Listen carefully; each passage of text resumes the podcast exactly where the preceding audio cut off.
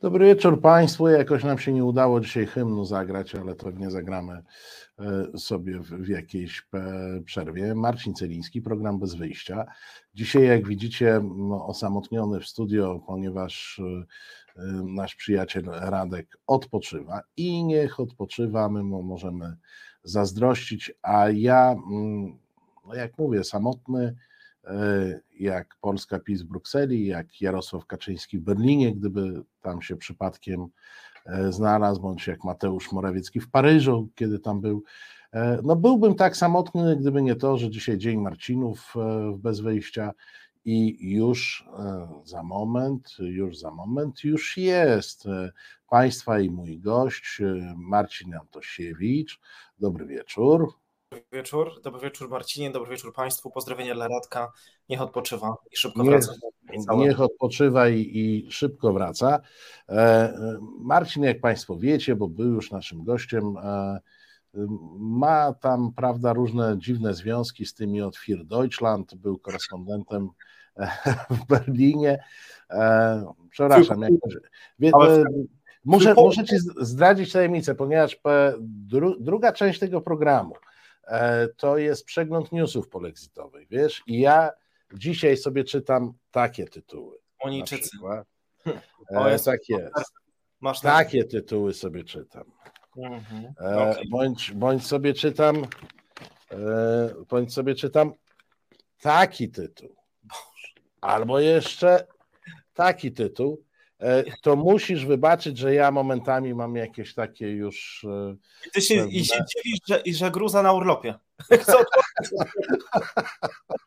Wiesz, no, mo, momentami mi się jakoś to, to, to, chyba coś rozluźnia. Już e, e, zupełnie po takiej lekturze, a do, do, dokładam sobie jeszcze dokładam sobie jeszcze TVP Info, wiesz, no i, e, i to potrzebujesz terapeuty, a nie mnie.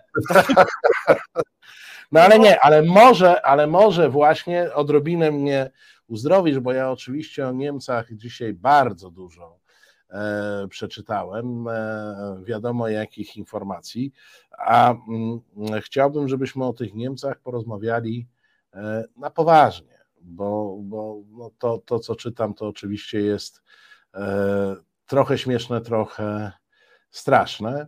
No i zacznijmy od poważnego tematu, ponieważ mm, Gerhard Schroeder daje pożywkę e, wszystkim, którzy chcą przedstawiać Niemców jako sojuszników Putina i, i takich mm, jakichś e,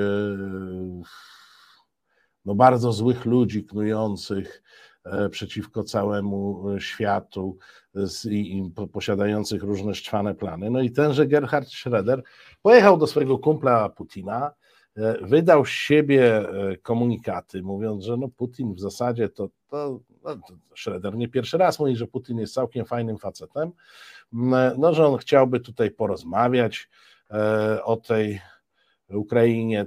Ja tu cytuję z e, e, wyimki z prasy niemieckiej akurat. E, przywiózł Schroeder dobrą wiadomość, że Kreml chce negocjować roz, rozwiązania, bo po, po, powiedział, że pierwszym sukcesem jest porozumienie w sprawie zboża, być może ono się może rozszerzyć w zawieszenie broni. Trochę to śmiesznie brzmi, bo jak porozumienie w sprawie zboża się rozpoczęło, to wiemy, zostało podpisane, a następnego dnia była atakowana infrastruktura portowa, która, dzięki której można realizować e, to porozumienie. Z nie wiem, jak z tym e, rozszerzeniem, e, rozszerzeniem na zawieszenie broni, jakby to wyglądało. No zapewne skończyłoby się jakimiś dużymi bombardowaniami. No i stawia na przykład tezę, że no przecież kryzys energetyczny europejski można rozwiązać tak naprawdę w dobę, wystarczy uruchomić Nord Stream 2 i jest po problemie. E, to jest e, chyba dla Niemców także pewien problem wizerunkowy. Gerhard Schroeder jest byłym kanclerzem, ale byłym kanclerzem z partii, która współrządzi Niemcami. Co z tym Schroederem? Czy on faktycznie czy jego głos to jest głos starszego pana, który ma ciepłą posadę w rosyjskiej firmie, czy jego głos to jednak nie jest głos jakiejś dużej części, przynajmniej świata politycznego niemieckiego, no bo przecież on tak, Schroeder i jego ludzie nie znikli. Nie, to znaczy, no, spójrzmy tylko na fakty. Gerhard Schroeder nie jest e, kanclerzem i nie jest w aktywnej polityce od 17 lat. On przestał rządzić Niemcami e, w 2005 roku i od tego czasu odsunął się od aktywnej polityki i e, właśnie przez te wizyty w Moskwie teraz, to była jego druga wizyta, o której wiemy, stał się no trochę komiczny, bo w czasie tej pierwszej wizyty jego piąta żona, bo do tej pory Schroeder e, no, był na czołówkach gazet, jak zmieniał swoje żony. Teraz jest przez te wszystkie takie komiczne rzeczy związane z Putinem, komiczne, które oczywiście e, mają bardzo złe skutki. Jego piąta żona e, zrobiła sobie takie zdjęcie, które wstawiła na Instagrama. Zresztą ona też mnóstwo wstawia zdjęć, na przykład jak on chodzi po domu w kapciach albo układa kwiaty. Oni, ona w ogóle, ona wszystko ma publiczne. Ja, ten Schroeder, jak coś robi w domu, to można zauważyć, że on na naprawdę zdziecinniał, to znaczy y, on już ma trochę lat y, i po prostu on się zajmuje takimi rzeczami, on tam biega, robi jakieś wygłupy do tej kamery, wkłada gacie, zdejmuje gacie, no rozmaite rzeczy po prostu robi, ona wszystko fotografuje, wkłada na Facebooka, na e, Instagrama i ona zrobiła sobie takie zdjęcie, jak on był te, po raz pierwszy po 24 lutego e, na Kremlu, e, jak ona się modli, za, jest w hotelu pokojowym, ona się modli, za nią jest krem i modli się, żeby ten Gerhard wyszedł stamtąd i żeby po rozwiązaniu pokoju tego. No po prostu to już jest taka e, saga. Oczywiście my się tym zajmujemy jako media, chociaż to nie ma specjalnego znaczenia już, no bo tak jak powiedziałem, on nie jest kanclerzem, kto inny ci jest kanclerzem, nawet jak z tej samej partii, e, to jednak e, mainstream już jest gdzie indziej, na pewno po 24 lutego, plus opozycja ma zupełnie inne zdanie, ale oczywiście Schroeder jest symbolem bankructwa niemieckiej polityki wobec Rosji i także polityki energetycznej. Także pod tym względem warto się nim zająć, e, dlatego że z jednej strony e, faktycznie Niemcy mieli bardzo naiwne spojrzenie na Rosję, z drugiej strony profitowali gospodarczo ogromnie przez to, że otrzymywali od Rosji tanie źródła energetyczne, a trzecia rzecz, że część tych elit jest po prostu skorumpowana, tak jak Gerhard Schroeder, który po prostu jest e, no, rzecznikiem e, państwowej firmy e, w Niemczech, Gaz, Gazpromu, no i on po prostu reprezentuje rosyjskie interesy w Niemczech, także trzeba go traktować jak rosyjskiego lobbystę w Niemczech. Takich lobbystów jest bardzo wiele. No oczywiście tutaj jest ten przypadek, że on jest tym byłym kanclerzem, no to to oczywiście ma większe znaczenie, ale on jest właśnie symbolem tego bankructwa niemieckiej polityki wobec Rosji e, w ostatnich dekadach. I tyle. Ale dzisiaj e, te elity, które rządzą w Berlinie, widzą, że jest realny problem, że Niemcy podejmowały w ostatnim czasie złe decyzje, że ich e, dostawy energii nie były zróżnicowane i teraz mają poważny problem. I tym, czym głównie się zajmują Niemcy, to nie jest e, Schroeder, te jego jakieś komiczne wyprawy, tylko co zrobić, żeby zabezpieczyć prywatne gospodarstwa domowe i firmy na jesień i na zimę. Dlatego, że Niemcy głównie zajmują się gospodarką. E, to jest pierwsza gospodarka w Europie, czwarta gospodarka na świecie i oni głównie zajmują się kasą. W związku z tym ich przedmiotem zmagań jest to, jak zapełnić magazyny gazem, jak uruchomić jak najszybciej dwa zaplanowane w tej chwili przez nowy rząd terminale LNG. Dzisiaj przyszła informacja, że ten pierwszy e, termin, terminal, dzisiaj ruszyła jego budowa, on ma ruszyć jeszcze pod koniec roku, tak żeby oni otrzymywali ten ciekły gaz i to jest to, czym oni się e, zajmują. E, Scholz powtarza, zresztą także to powtórzył w artykule dla Gazety Wyborczej sprzed kilkunastu dni, przyznaje, że Niemcy się pomyliły w ocenie Rosji, powrotu do business as usual nie będzie i Niemcy stawiają teraz w tej chwili na taką dywersyfikację źródeł energii. Trzeba też od oddać temu Scholzowi jedną rzecz, że jeżeli chodzi o LNG e, i terminale i o dywersyfikację, to on o tym mówił od wielu lat. Nie wiem, jakie były jego e, motywacje, czy chodziło o to, że on miał inną ocenę Rosji, czy dlatego, że on po prostu jest z Hamburga i oni e, akurat terminale tutaj mogłyby też e, jakby profitować dla tego portowego miasta. W każdym razie on o LNG mówił wcześniej i on tutaj jest taką osobą, która mm, lubi w taki sposób pragmatyczny załatwiać różnego rodzaju sprawy i nic nie wiemy do tej pory o jakichś jego prorosyjskich nastawieniach, kontaktach. Wydaje się, że to jest facet jednak z innego świata e, niż ten proruski Gerd. No wiesz, ale tak, tak się zastanawiam, odrzucając oczywiście te, te mm, tony mm, różnego śmiecia, które są wypisywane na temat Niemiec i które po prostu są pisane pod tezę, że Niemcy są źli. E, no ale ten pragmatyzm może być pewnym, e, pewnym zagrożeniem e, z naszego punktu widzenia, ponieważ E, możemy się śmiać ze Schroedera, ale prawda jest taka, że Nord Stream 2 e, rozwiązałby wszystkie problemy z gazem Niemiec e, faktycznie w ciągu, może nie doby, ale w ciągu kilku tygodni, w ciągu kilku tygodni na pewno. Czy nie pojawi się, bo, bo w tej chwili jesteś, jesteśmy jeszcze przed problemem, tak w Niemczech, jak i w Polsce. Możemy prognozować problem, widzimy ceny, które rosną, ale tego takiego odczuwalnego problemu, braku jakiegoś paliwa, braku jakiegoś nośnika energii, czy, czy rachunków, tak po prostu, e, jeszcze nie mamy. Ten problem nas dopadnie e, w środku zimy, a tak naprawdę wiosną przyszłego roku, kiedy trzeba będzie za wszystko zapłacić, e, w zimie możemy mieć no, problem z, z dostawami samymi. Czy, czy w którymś momencie ktoś w Berlinie nie dojdzie do wniosku, e, że no jednak trzeba się przeprosić ze starymi koncepcjami, że, że tak się nie da. Nie, nie, nie, nie, nie, nie, nie, nie, na pewno nie. To znaczy tutaj to jest jasne, nie, nie możemy też Niemców e, traktować przy całym krytycyzmie e, ich złej oceny sytuacji, chociaż też tutaj też no, no, no może zachowajmy też jak, jakąś rzeczywistość. E, no, zdaje się, że Polska do niedawna eksport, e, importowała e, tony węgla z Donbasu i, i miała ten sam rosyjski gaz i się o niego starała. To znaczy, no my tutaj naprawdę nie możemy się ustawić w Europie jako ci, którzy tak źle oceniali tę Rosję i po prostu robili wszystko, żeby się uniezależnić od źródeł energetycznych, bo tak nie jest. Znaczy, my jesteśmy tak samo uzależnieni od rosyjskich e, źródeł energii jak e, Niemcy. W związku z tym też tutaj nagle no po prostu nie patrzmy na nich jako jakoś takich ludzi, którzy też nie mają jakiegoś, jakichś skrupułów i jakiejś politycznej moralności, bo ją mało mają przy wszystkich błędach, które popełnili, w związku z tym doskonale wiedzą, już teraz to widzą. Znaczy, to już jest dla wszystkich oczywiste i Scholz o tym mówi, mm, także on i, i wszyscy ci, którzy dzisiaj rządzą w Berlinie, to była zła decyzja ta budowa o Nord Stream 2 i na razie nie będzie do tego powrotu. Tylko jak ta rura już jest prawie wybudowana, no nie wiadomo co się dalej wydarzy, to może kiedyś ona będzie użyta, jeżeli ten system jakoś tam upadnie, ale nie będzie tak, że jak Niemcy będą musieli i też oni naprawdę, ten Habeck, ten minister gospodarki jeździ, robi wiele rzeczy i już obniżyli e, dostawę gazu i to jeszcze przed tym, jak Rosjanie im ucięli z 55 do 30% w ciągu kilku miesięcy. W związku z tym oni jednak robią teraz wszystko, żeby się uniezależnić.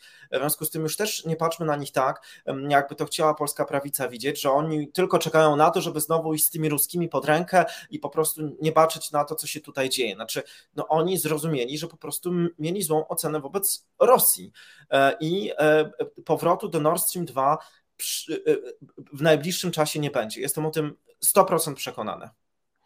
No ale z drugiej strony podnoszony, podnoszona jest sprawa te, tego typu, że Niemcy chcą załatwić swój problem energetyczny dwoma posunięciami. Narzucając Europie, całej Europie oszczędności, i tak został zinterpretowany e, apel Ursuli e, von der Leyen, która mówiła o takim 10-15% obniżeniu zużycia, no, a z drugiej strony chcą E, w połączenia magazynów, to znaczy e, wspólnego zarządzania zasobami magazynowymi, jeśli chodzi o gaz.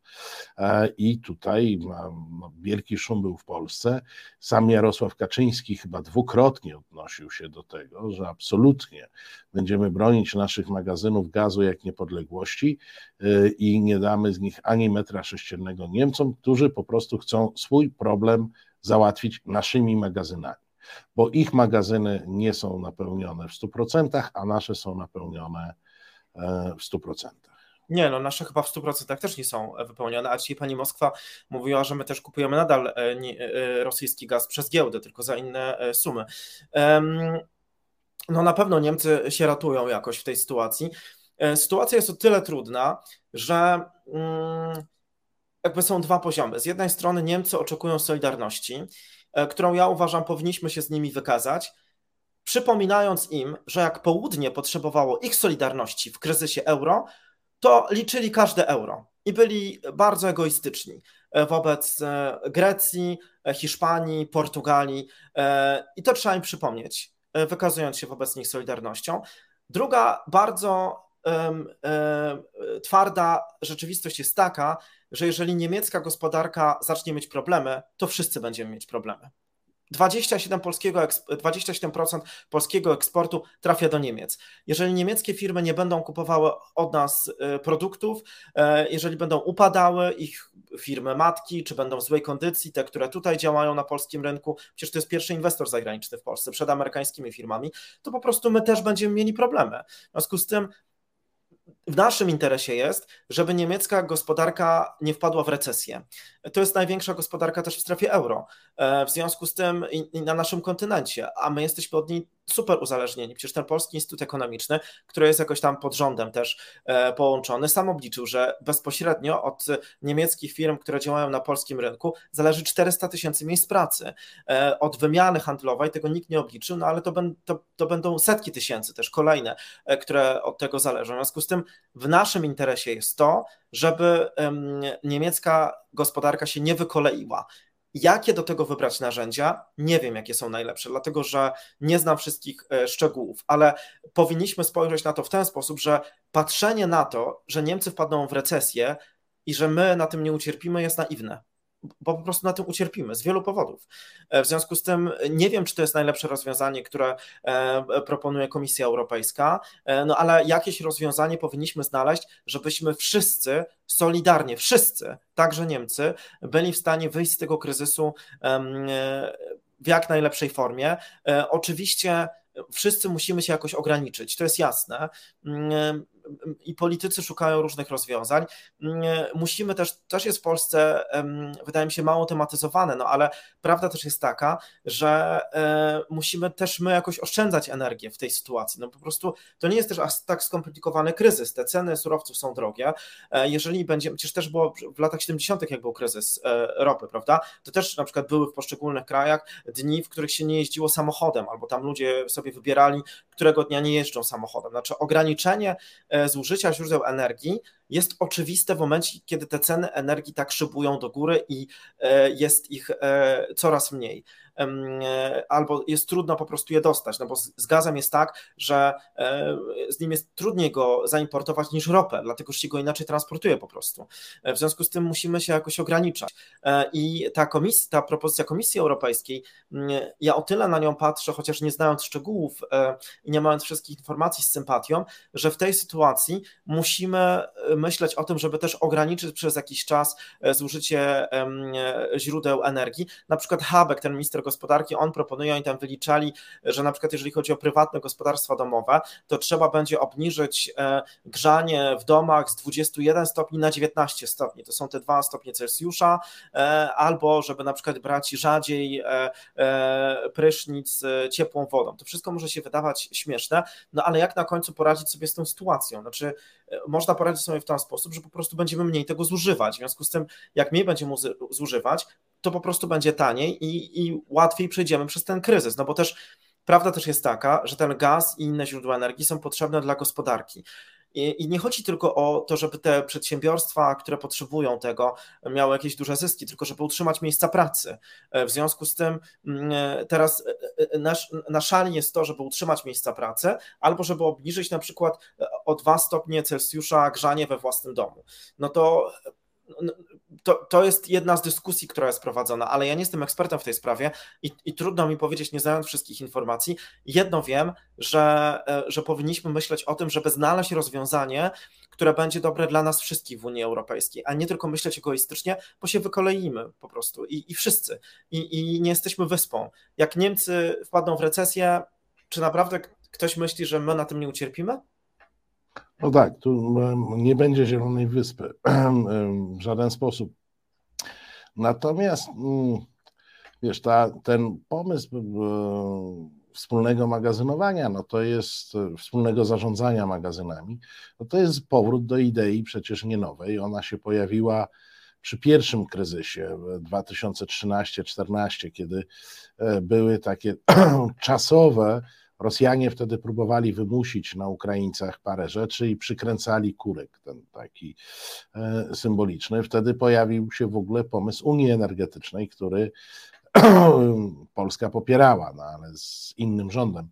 E, w związku z czym jest to powrót do starej koncepcji wymuszony przez, e, przez okoliczności.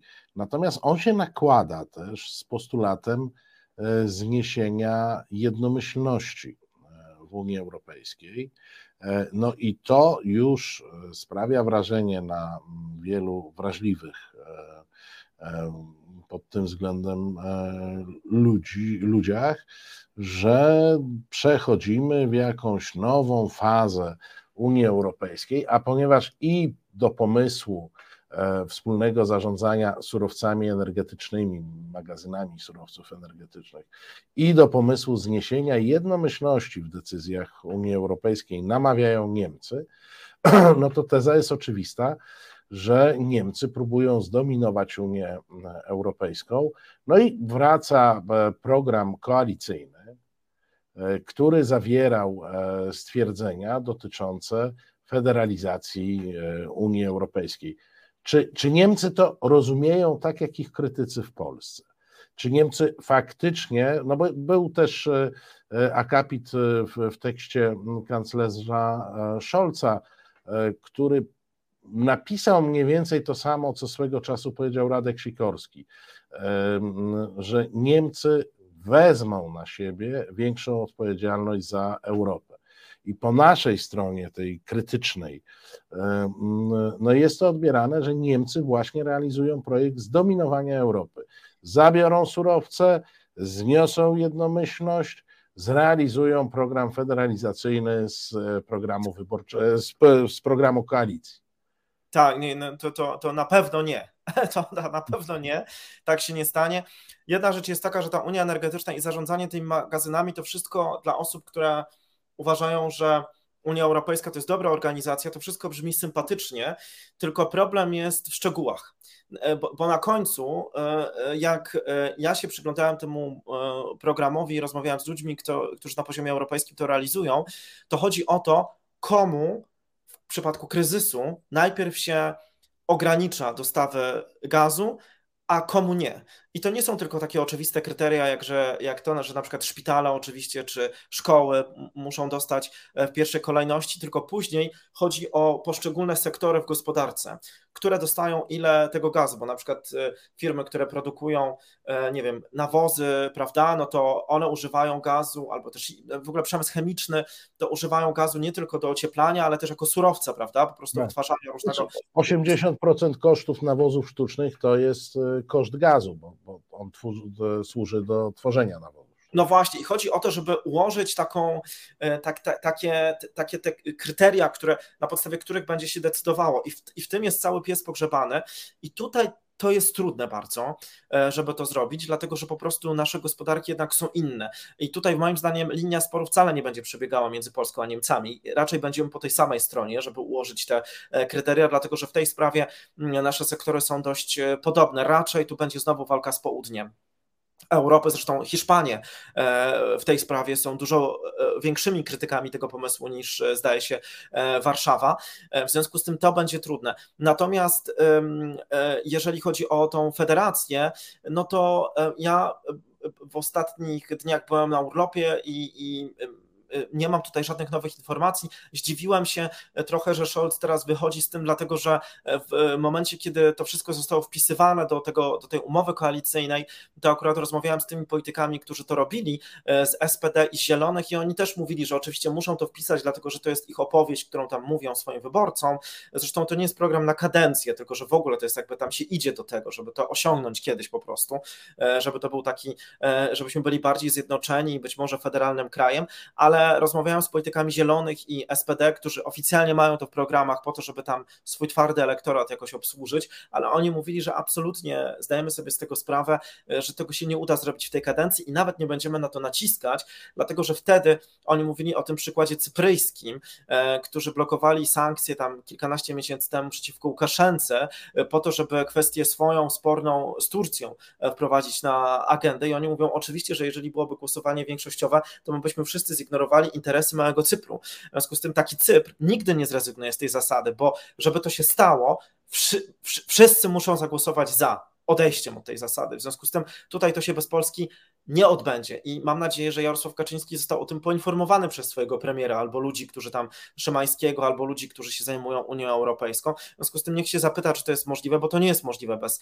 naszego głosu i e, był u niego Friedrich Merz, zdaje się, szef opozycji, rozmawiali ponad e, dwie godziny, e, no to mógł się zapytać, jak to wygląda i Merz by mu powiedział, że on jest szefem CDU, jest teraz w opozycji, ale że, że przecież rozmawia z ludźmi w Bundestagu, że w tej chwili to nie jest e, możliwe. W związku z tym nie, nie wiem, po co Scholz to wyjął, mówiąc szczerze, i, i, nie mam z ostatnich dni żadnych insiderskich informacji, ale generalnie wątpię, żeby to się zmieniła ich linia, dlatego że to jest po prostu niemożliwe do przeprowadzenia teraz, żeby odejść od tej zasady e, jednomyślności. Może po prostu chciał to odwrócić od, uwagę od czegoś. On teraz też jest w słabej pozycji we, wewnątrz e, w ogóle jego partia, dlatego że e, oni znajdują się w wielu sondażach na trzeciej pozycji, poza e, za zielonymi. Na pierwszym pozycji, pozycji jest opozycja, która w niektórych sondażach ma prawie 10% więcej, a jest dopiero pół roku po wyborach, nieco pół roku po wyborach, prawda? Czy tam 10 miesięcy po wyborach. No to na pierwszym miejscu jest Unia Partii Chadeckich, CDU, CSU, później są zieloni i dopiero jest ten SPD. W związku z tym może on, on znowu chciał jakoś się zwrócić do swojego stałego elektoratu, który który po prostu jest przekonany, że, że to jest ważne, ale generalnie wśród y, tych y, ludzi, którzy zajmują się polityką europejską, w niemieckiej polityce to jest bardzo określone, y, czym politycy się zajmują, to oni wiedzą, że po prostu na to nie ma szans i, i specjalnie nie będą o to walczyć. Ja mam pewną spiskową koncepcję, dlaczego Scholz powiedział to, co powiedział, ale dlaczego? Do tego, do tego wrócimy tuż po krótkiej muzycznej przerwie. Naszym okay. gościem jest Marcin Antosiewicz. Nie uciekajcie Państwo, zaraz wracamy.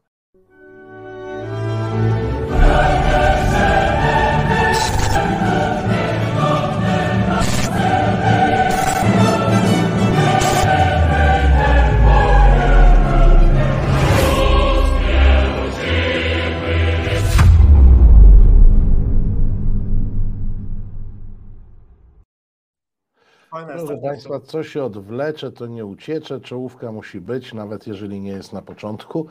E, tak, tak to dzisiaj żeśmy sobie e, e, rozegrali. E, wracam do tego Scholza, ale nie wprost.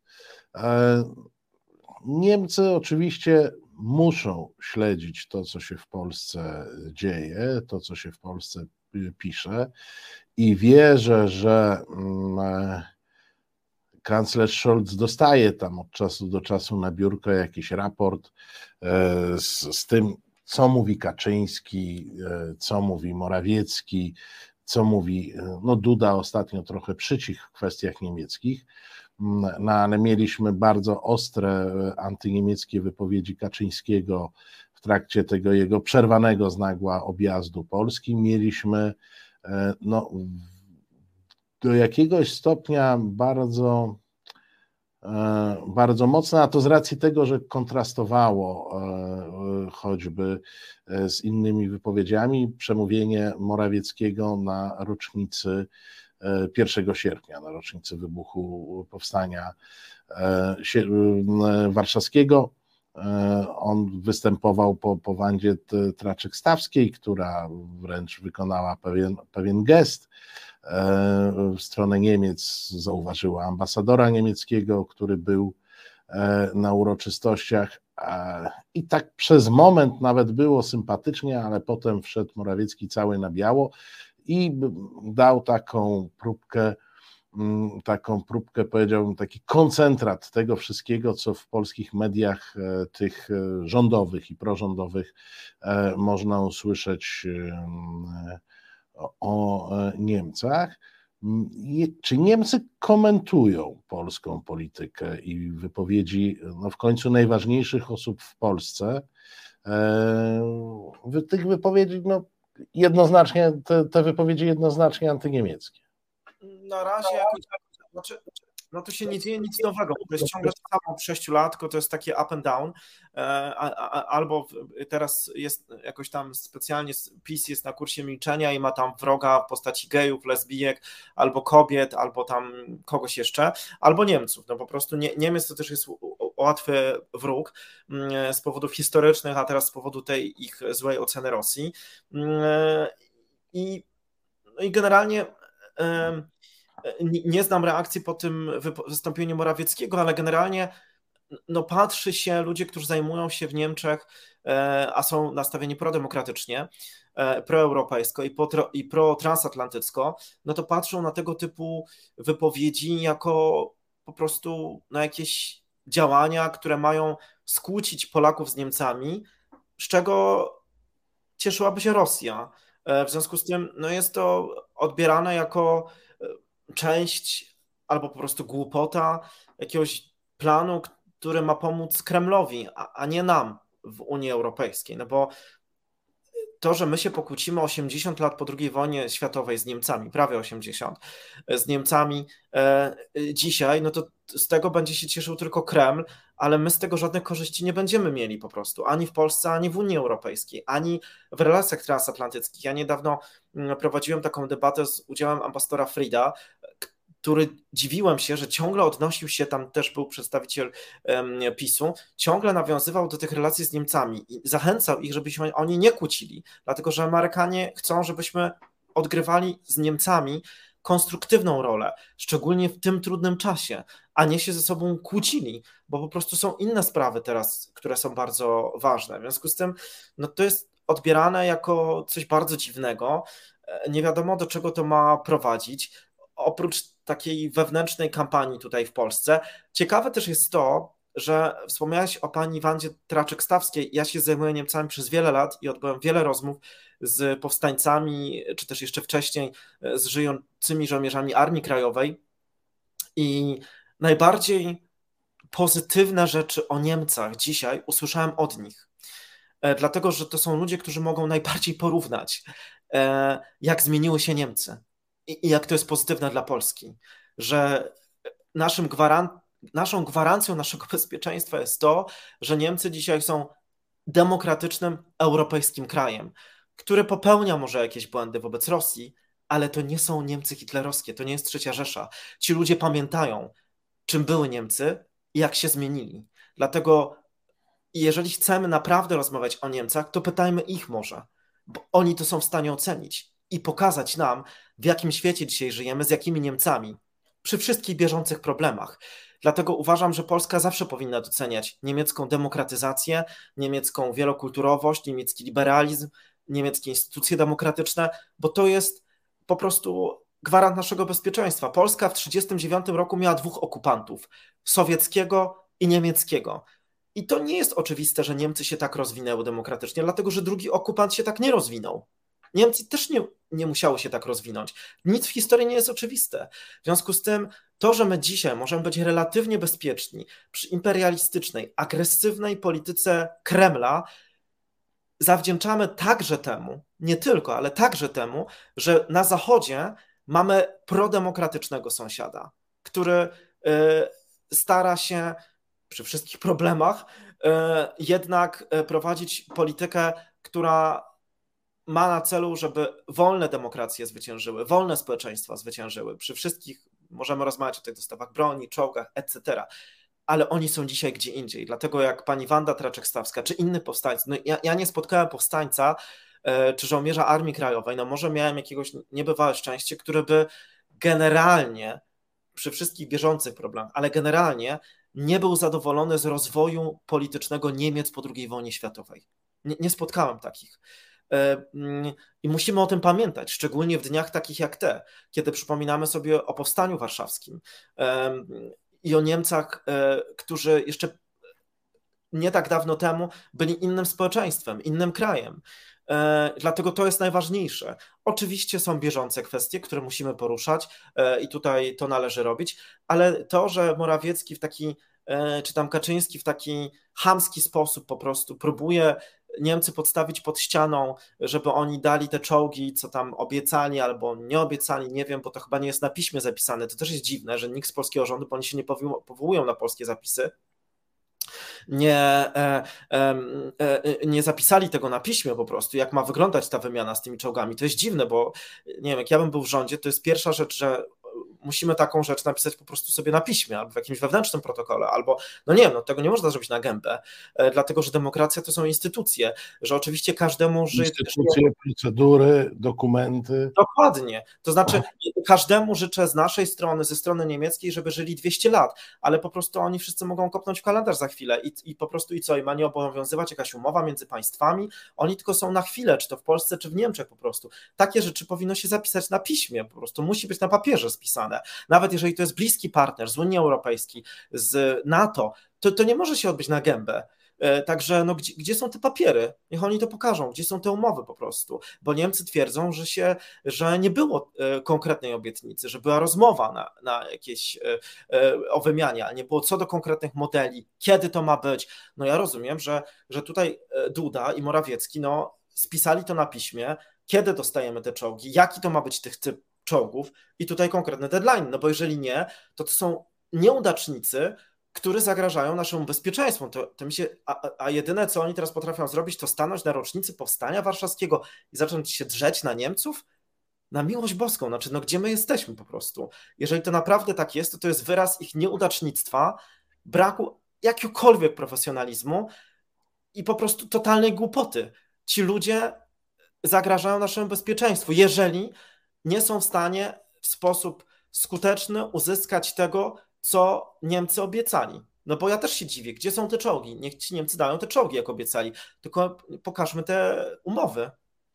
Słuchaj, a może mm, czołgi mm, sobie odpuśćmy i po prostu weźmy reparacje. E, no to weźmy. Ja dzisiaj wyczytałem, że właśnie po rozmowach e, z liderem opozycji e, no, ta, taki, taka sugestia była w komentarzu, że no może ten Scholz to nie będzie chciał tych e, reparacji e, zrealizować, ale z opozycją niemiecką to być może się na ten temat e, dogadamy. Tak, tak, szczególnie z partią pani Steinbach. Mhm. No więc powiedz, czy na twoje rozeznanie polityki niemieckiej jest tam jakiś polityk, i nie mówię tutaj o, o, kimś, kogo zupełnie nie znamy, kto jest całkiem niszowy, kto podjąłby taką dyskusję na poważnie? Tak, myślę, że tak. Myślę, że są politycy EFD, którzy byliby w stanie podjąć taką dyskusję na poważnie. Na przykład zróbmy protokół, wystawmy rachunek, oni powiedzą płacimy tyle i tyle, ale, dosta- ale w zamian Szczecin, Wrocław, te ziemie wracają do nas. Myślę, że myślę, że to jest możliwe. Pytanie tylko, czy to jest w naszym interesie, bo myślę, że. Są... Wiesz, bo chodzi, chodzi, mi o to, czy, czy temat jakby w Niemczech, czy, czy niemiecka opinia publiczna, czy jakaś jej część w ogóle dotyka tego tematu. Bo... Nie, ale myślę, że może dotknąć w taki sposób. Naprawdę teraz myślę, nie żartuję. To znaczy, musimy uważać, żebyśmy nie zagrali z ogniem. E, reparacji nie dostaniemy w żaden sposób, bo Niemcy uważają, że ten temat jest zamknięty. E, I, I, po prostu, no w ogóle może, możemy o tym zapomnieć. Znaczy, to jest kolejny punkt zapalny z Niemcami, po prostu tylko. Reparacji wojennych nie dostaniemy, jakkolwiek, e, jak, w ogóle, jak w ogóle zrobić teraz taki protokół prawie 80 lat po wojnie, e, nigdy nie da się wycenić tej krzywdy i i nie da się tego sprowadzić do pieniędzy, także żebyśmy załatwili tą niemiecką odpowiedzialność za to, e, bo nie wyobrażam sobie, żeby za mojego życia można było zdjąć z Niemiec tę odpowiedzialność za e, tragedię II wojny światowej, niezależnie od tego, ile by zapłacili, kiedykolwiek, komukolwiek. To jest jedna rzecz. E, druga rzecz jest taka, że naprawdę musimy być trochę uważni z tym tematem, dlatego że dzisiaj EFD, ta prawicowo, skrajnie prawicowa partia populistyczna ma tam 12%. Oni są drugi raz w drugiej kadencji. Oni moim zdaniem są w stanie podjąć taki temat i naprawdę na poważnie. I naprawdę powiedzieć, e, że mm, okej, okay, płacimy i chcemy Wrocław albo Szczecin. Znaczy, e, no nie wiem, do czego to ma doprowadzić dzisiaj, tyle lat po wojnie, bez względu na to, że mamy ogromną krzywdę. Po prostu. Jak ja zostałem korespondentem w 2009 roku i pojechałem, pamiętam, w drugim tygodniu do Drezna i robiłem jakąś sondę na ulicy, i mówiłem, że jestem z polskiej telewizji, to kilka osób mnie zapytało, kiedy dostaniemy Wrocław znowu. Ja mówiłem, że Wrocław to nie wiem, ale Auschwitz możecie mieć od razu. I później się nie dziwiłem, że AfD, Pegida, że oni, że to wszystko zaczęło się z Drezna, że tam jest taki klimat rewizjonistyczny. Po prostu Niemcy to też nie jest tylko pan Scholz, tam pani Merkel czy ktoś tam, przy całej ich błędnej polityce wobec Rosji, tylko to też jest dzisiaj AfD, która ma 12%. I jeżeli my będziemy podgrzewać takie siły, po prostu, żebyśmy tak zaczęli myśleć o historii, że zaczniemy teraz wracać i rozgrzebywać do, e, do rachunków II wojny światowej, to to się dla nas może bardzo źle skończyć. Po prostu. Dlatego, że tego nie da się e, wycenić. Polska e, za dziejową sprawiedliwość dostała część ziem niemieckich na ich wschodzie. To są nasze ziemie dzisiaj na zachodzie. I krzyw, które wyrządzili nam Niemcy, e, e, rodziny, które nam zabili, e, sąsiadów, którzy nam zabili, których nam zabili, budynki, które nam zbombardowali, społeczeństwo, które nam zniszczyli, wielokulturowe społeczeństwo.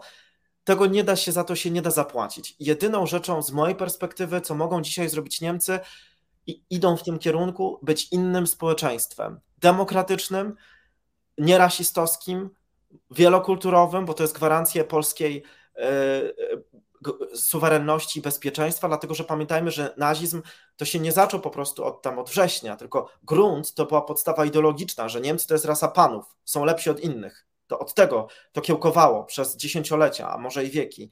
W związku z tym najważniejsze z mojego punktu widzenia będzie to, jeżeli Niemcy staną się dobrymi, demokra- faktycznymi demokratami, którzy uważają, że są dokładnie tacy sami jak inni i będą wielokulturowym społeczeństwem.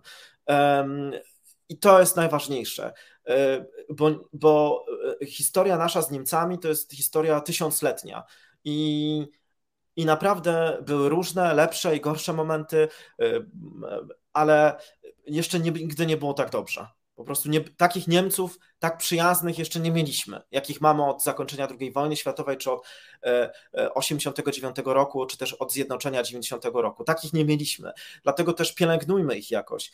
E, ja też pamiętam, e, jak e, krótko po tym, jak zostałem korespondentem, to były takie dni katolickie w Monachium i tam spotkałem arcybiskupa Glempa, którego pytałem e, e, prywatnie zupełnie, myślę, że nie miałby nic przeciwko temu, że, że, że teraz o tym mówię, jakie było nastawienie papieża i w ogóle jego do, do Niemiec.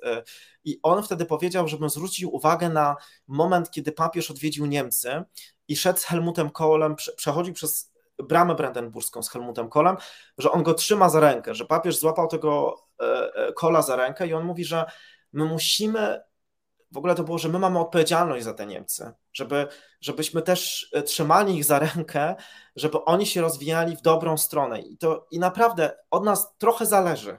To nie jest tak, że, że od nas nic nie zależy, w którą stronę my idziemy, jakie my siły polityczne wspieramy w tych Niemczech. Od nas trochę zależy. W związku z tym naprawdę musimy przemyśleć, czy my chcemy wspierać niemieckich nacjonalistów, którzy mówią, tak jak ci EFD, że skończmy z tą polityką wstydu, że musimy zacząć być trochę dumni z osiągnięć Wehrmachtu. To na przykład mówił Aleksander Gauland, współzałożyciel EFD e, i przez wiele lat współprzewodniczący EFD. Czy my chcemy wspierać takich Niemców, którzy tam wciąż są? Czy my chcemy wspierać Niemców demokratycznych? To zależy od nas. To jest decyzja, którą my musimy podjąć tutaj w Warszawie. E, no i tu dochodzę do tego Scholza, bo ja mam wrażenie, że on e, wyszedł z tą jednomyślnością e, chyba z pewnym sygnałem politycznym choćby do Jarosława Kaczyńskiego, być może też do Wiktora Orbana. Do tych, bo ty wspominałeś o Cyprze. Cypr nie jest europejskim problemem.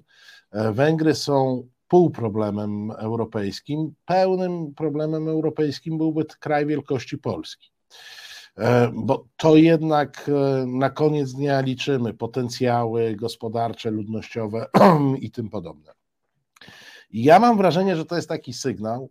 Słuchajcie, albo zaczniecie z nami rozmawiać i współpracować, e, albo dokonamy reformy Unii. I tutaj się trochę z Tobą nie zgodzę. Wcale nie jest to tak jednoznaczne, że wszyscy muszą się zgodzić na zniesienie weta, bo są w Unii tryby specjalne, Takim trybem grożono na przykład przy KPO, bo tam też była mowa o tym, że będzie. Ale nie w polityce zagranicznej i bezpieczeństwa. To jest ten wyjątek. To, jak wiesz, zawsze jest kwestia zinterpretowania, czy my mówimy tutaj, e, o, o czym my mówimy. W każdym bądź razie e, to był chyba taki sygnał, e, moim zdaniem, który powinniśmy brać pod uwagę i, i wziąć do serca, że albo no, wchodzicie w pewien, wracacie do pewnego e, europejskiego sposobu z e, polityki, czyli jednak rozmowy, e, czyli jednak negocjacji. To ja, wszyscy wiemy, to jest nudne, długie w ogóle i, i mało sexy. Natomiast albo wracacie, albo my będziemy szukać ścieżek na wzmocnienie Unii Europejskiej bez Was. No tak, ale to jest, to jest oferta, która cały czas jest na stole. To znaczy tutaj Scholz y, być może tak jest i na pewno tak jest, to znaczy to na pewno masz rację, ale to jest oferta, która cały czas jest na stole. E, Niemcy mają to do siebie, że się nie obrażają, dlatego jeżeli by dzisiaj zadzwonił do nich Kaczyński i powiedział, chłopaki, rozmawiamy, Trzeba też powiedzieć, że to jest trochę teatr też w wielu sprawach, dlatego że kontakty między e, PiSem a CDU na przykład i wcześniejszym rządem były dość e, bliskie poprzez sekretarza generalnego CDU, Pola Cimiaka, czy też po polsku Pawła Ziemniaka. To jest e, urodzony w Polsce w Szczecinie znaczący polityk CDU, który w ostatnich latach Merkel był sekretarzem generalnym partii, czyli numerem dwa i on przylatywał, zresztą też bawił na ślubie jednego z polityków PiSu, e, to, to co były bliskie kontakty. W związku z tym e, tutaj Morawiecki kopiuje wiele zachowań niemieckich w gospodarce, na przykład te pakiety pomocowe, różnego rodzaju e, rzeczy, to są po prostu wzięte z Niemiec. Logika takiej gospodarki, zresztą w tych ujawnionych rozmowach tam z Sowy czy skądś, on tam mówi, że tam Marklowa to ona dobrze robi, że tam różne rzeczy, on, on to kopiuje, także oni się wzorują w wielu sprawach na Niemcach. Natomiast ta oferta cały czas jest na stole, to znaczy Niemcy, y, wróciłem do tego, że, żeby że się nie obrażają, w związku z tym oni robią politykę pragmatyczną. Jeżeli dzisiaj by, a Scholz to już w ogóle, on jest z Hamburga, to jest facet bez emocji, w ogóle, on że tak trochę żartuje, ale on też tak nie, nie pokazuje tego, pewnie jakieś tam emocje ma y, i, i stara się je głęboko ukryć i, i, bardzo mu to z sukcesem wychodzi. I on by nie miał z tym żadnego problemu, on po prostu robi twardą politykę, mega na zimno, e, w związku z tym, jeżeli dzisiaj Kaczyński by zadzwonił, stare, wchodzimy w układ, robimy to i to, on byłby happy, by tutaj było wszystko super. Zresztą prawda też jest taka, że jak się prześledzi decyzję na Radzie Unii Europejskiej, czyli na Radzie Ministrów, to my mamy, no przez to, że te gospodarki są tak bliskie, dlatego że relacje z Niemcami są bardzo połączone. One mają co najmniej trzy filary. To jest polityka, która jest beznadziejna, to jest gospodarka, która jest fantastyczna i to jest społeczeństwo obywatelskie, które też jest bardzo dobrze, e, bardzo dobre. Tam e, zawsze jest to taka e, liczba, którą się podaje, żeby rozśmieszyć salę, to ja teraz też ją podam, że nawet w pandemii liczba tam małżeństw polsko-niemieckich tylko rośnie, nie? W związku z tym to jest wszystko w ogóle super. I też widać w barometrze polsko-niemieckim zdanie nawzajem Polakach o Niemcach i odwrotnie jest coraz lepsze. Znaczy tam każdy Polak, znaczy każdy, no wielu Polaków, już nie wiem teraz jak, bo, ale bardzo dużo, 70 czy ileś chce mieć Niemca za zięcia i mniej więcej podobna liczba Niemców chciałaby mieć Polaka za, zięca, za zięcia albo tam e, sąsiada. W związku z tym e, Tutaj to społeczeństwo obywatelskie jest na bardzo dobrej e, drodze. No ta polityka jest taka słaba, ale, ale w wielu miejscach my i tak mamy podobną ocenę rzeczywistości w takich konkretnych sprawach niż na przykład Niemcy z południem albo my z południem. E, tylko, że mamy tutaj inne interesy. E, w związku z tym, e, oprócz tej całej retoryki, tej propagandy tutaj, tej pisowskiej na ten wewnętrzny rynek, tam dla swojego pisowskiego ludu, to to nie jest aż tak, aż tak beznadziejnie. Po prostu. Dlatego też oni tutaj przyjeżdżają, też starają się nie eskalować, bo Niemcy w ogóle nie, nie, nie eskalują. Znaczy oni też, oni mają taką zasadę polityki, żeby przeciwnik, partner, nie przeciwnik właśnie, tylko partner e, nie stracił nigdy twarzy. No to publicznie nie atakują, nie oddają, nie eskalują, tylko załatwiają sprawę w cztery oczy. po to, żeby było łatwiej, można było łatwiej, szybciej wrócić do e, stołu rozmów i żeby nikt nie stracił e, twarzy. I na pewno to Scholz by, by chciał, e, no, no też jest kwestia gospodarki. Scholz jest, on jest z SPD, ale on ma takie, on przyszedł ogromną drogę polityczną. On ma takie bardzo, no przez to, że jest z tego Hamburga, miasta handlu wolnego, takie bardzo wolnorynkowe podejście do gospodarki. I, I, my w zasadzie też mamy. Oczywiście, może z pisem to się trochę zmieniło, ale generalnie w Polsce. I on po odejściu Wielkiej Brytanii, która ma bardzo wolnorynkowe podejście do gospodarki, potrzebuje partnera w tej sprawie. Francuzi nie są takim partnerem, bo to, co najbardziej dzieli Niemców i Francuzów, to jest podejście do gospodarki. Francuzi uważają, że państwo może znacznie bardziej interweniować w gospodarkę niż uważają to Niemcy. E, I to jest tradycyjnie na poziomie Unii Europejskiej przy konkretnych sprawach największa oś sporu od dekad między Francuzami i Niemcami. I e, po odejściu Wielkiej Brytanii e, ta sprawa nie jest rozstrzygnięta, dlatego że Francuzi mają po swojej stronie południe. I teraz Macronowi udało się zrobić fantastyczny sojusz z Dragim, no, którego pozycja oczywiście przez turbulencje rządowe osłabła we Włoszech, ale Scholz potrzebuje wzmocnienia na poziomie rozumienia gospodarki. Niemcy zajmują się gospodarką. My musimy to zrozumieć. Tutaj e, PiS sobie może robić e, teatrzyki, nie wiadomo co. Niemcy patrzą, jak wygląda ich kasa. Potrzebują kogoś, kto na poziomie Unii Europejskiej będzie prowadził podobną politykę gospodarczą, jaką oni prowadzą. I to jest jakaś oferta e, dla Polski którą Kaczyński pewnie e, e, odrzuca publicznie, ale jak się by spojrzało na konkretne decyzje, to tam pewnie dużych różnic nie ma, szczególnie na poziomie Rady Unii Europejskiej, czyli tam na te sektorowe decyzje, gdzie ministrowie przyjeżdżają e, i głosują. Proszę Państwa, nie jest to coś, co, co jest nowe w naszym programie, no ale prawda jest taka, że z tymi Niemcami, tak e, wyklinanymi na różne sposoby, po prostu mamy mnóstwo, ale to mnóstwo wspólnych interesów. E, jesteśmy powiązani gospodarczo jak z nikim innym na świecie. To jest nasz podstawowy partner i w eksporcie, i w imporcie. To jest podstawowy inwestor e, w Polsce.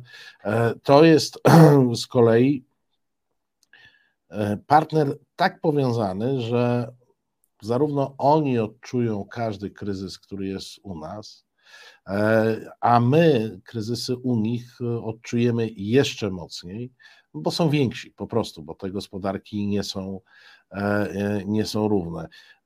I prawdę mówiąc, z tego co mówisz, to cieszy, że kanclerzem jest w tej chwili ten Hamburczyk, a nie ktoś, kto miałby ciut większy temperament i, e, i większą skłonność do okazywania emocji. To jest chyba dobry z naszego punktu widzenia kanclerz na czas rządów PiS. Mo, mo, może tak, to znaczy potrzeba kogoś, kto będzie miał ogromną cierpliwość, no to, to on ma. Scholz ma dużą cierpliwość i, i on właściwie w ogóle mówi się o tym, że on mówi Scholzomatem. To jest, takie, to jest taki czasownik, to jest w ogóle takie określenie w, w Niemczech, że Scholzomat, czyli on używa słów, które i zdań, które nic nie mówią. To jest, brzmi technicznie, niby mądrze, nie, odpowiada na pytanie i jeszcze jest pozbawianie jakichkolwiek emocji. Znaczy to jest szolcomat. Ktoś mówi szolcomatem e, i, i, to jest po prostu, i on też jest konfrontowany z tym i odpowiada jak szolcomat. Na pytanie Szolca, e, czy on jest szolcomatem, odpowiada jak szolcomat, że nic się z tego nie da zrozumieć, nie ma żadnych emocji, nikogo nie obraża, e, może zrobić każdy interes. To jest po prostu facet, który, no, z, którym nieważne coś tam powie, można usiąść za chwilę do stołu rozmów i zrobić, ale on ma przekonania i na nasze szczęście jest proatlantycki, transatlantycki, jest prozachodni. Y, mogę sobie wyobrazić, że na przykład szef frakcji w SPD e, w Bundestagu, jeżeli on by dzisiaj był e, kanclerzem, to byśmy mieli dużo większe problemy, bo to jest, ktoś tutaj pisze, że Habek byłby lepszy, ale on jest zielonych. No, też uważam, że byłby lepszy, szczególnie z polskiego punktu widzenia, ale polska prawica, która cały czas pluła na tych zielonych, No nie, no daj, daj spokój. Five i w ogóle. Nie, to to już by była katastrofa, przecież niszczyliby nasze górnictwo. No, no tak, no właśnie, bo to chodziło o to, że ci zieloni, e, to, że chcą tą energię, przecież, przecież to jakbyśmy szybciej to robili, to dzisiaj też byśmy w innej byli pozycji. I to też ma aspekt geopolityczny, czy e, też bezpieczeństwa naszego. Jakbyśmy mieli więcej odnawialnej energii, bylibyśmy bardziej uniezależnieni od rosyjskich e, źródeł energii i w ogóle od, od, od zewnątrz źródeł energii. Mielibyśmy to u siebie po prostu. I też oni byli najbardziej antyrosyjscy, plus ci zieloni, z naszego punktu widzenia, oni mają takie, taki dobry mechanizm prowadzenia polityki zagranicznej, zupełnie inaczej niż ci starzy faceci z SPD, e, e, szacunkiem do wszystkich starych facetów e, i też socjaldemokratów, że oni uważają, że na przykład jeżeli oczywiście trzeba prowadzić realpolitik, to jest jasne, to robi każdy rząd. I na przykład jak się jedzie do Rosji albo do jakiegoś innego autorytarnego kraju, to wiadomo, trzeba spotkać się z rządzącymi, jak się jest w rządzie, ale oni też prowadzą dialog, politycy, którzy zajmują się polityką zagraniczną, ze społeczeństwem obywatelskim. Czyli oni spotykają się też z dysydentami, z opozycjonistami, czego nie robią SPD-owcy. Od lat, zresztą Szmyt, jak w komunizmie, odwiedzał PRL, nie spotkał tak. się z nikim z Solidarności, bo, bo to jest SPD tylko rządzącymi. Tutaj mamy, to jest jak ten Schroeder po prostu, tylko wielka geostrategiczna gra w strefę wpływów, mocarstwa, my jesteśmy big boys i tak dalej. Zieloni tak nie, nie robią takiej polityki zagranicznej. To też jest pytanie, jaką my politykę zagraniczną mamy prowadzić dla różnych rządów, czy dlatego, chociaż od tego rządu to nic nie oczekuję, bo nic nie potrafią w tej sprawie, ale dla przyszłego. Jak mamy prowadzić politykę zagraniczną z krajami autorytarnymi, jak wspierać ruchy demokratyczne, społeczeństwo obywatelskie, także w krajach ościennych, y, u nas, czy też naszego regionu po prostu. Zieloni to robią, to jest ich mechanizm robienia polityki zagranicznej. Także ja, ja uważam, że jak byłby jakiś kanclerz, tutaj ktoś pisał o Habeku Zielonych, czy to Berbok, czy, czy Habek, to też uważam, że to byłaby najlepsza osoba dla Polski y, z punktu widzenia polskich interesów, bo na pewno by rozbudowali e, niemiecką demokrację, poszerzyli strefę wolności, stworzyli bardziej e, równe społeczeństwo i też e, politykę zagraniczną opartą na wartościach. Zresztą dzisiaj Berbok inaczej rozmawia z Turcją i z Chińczykami.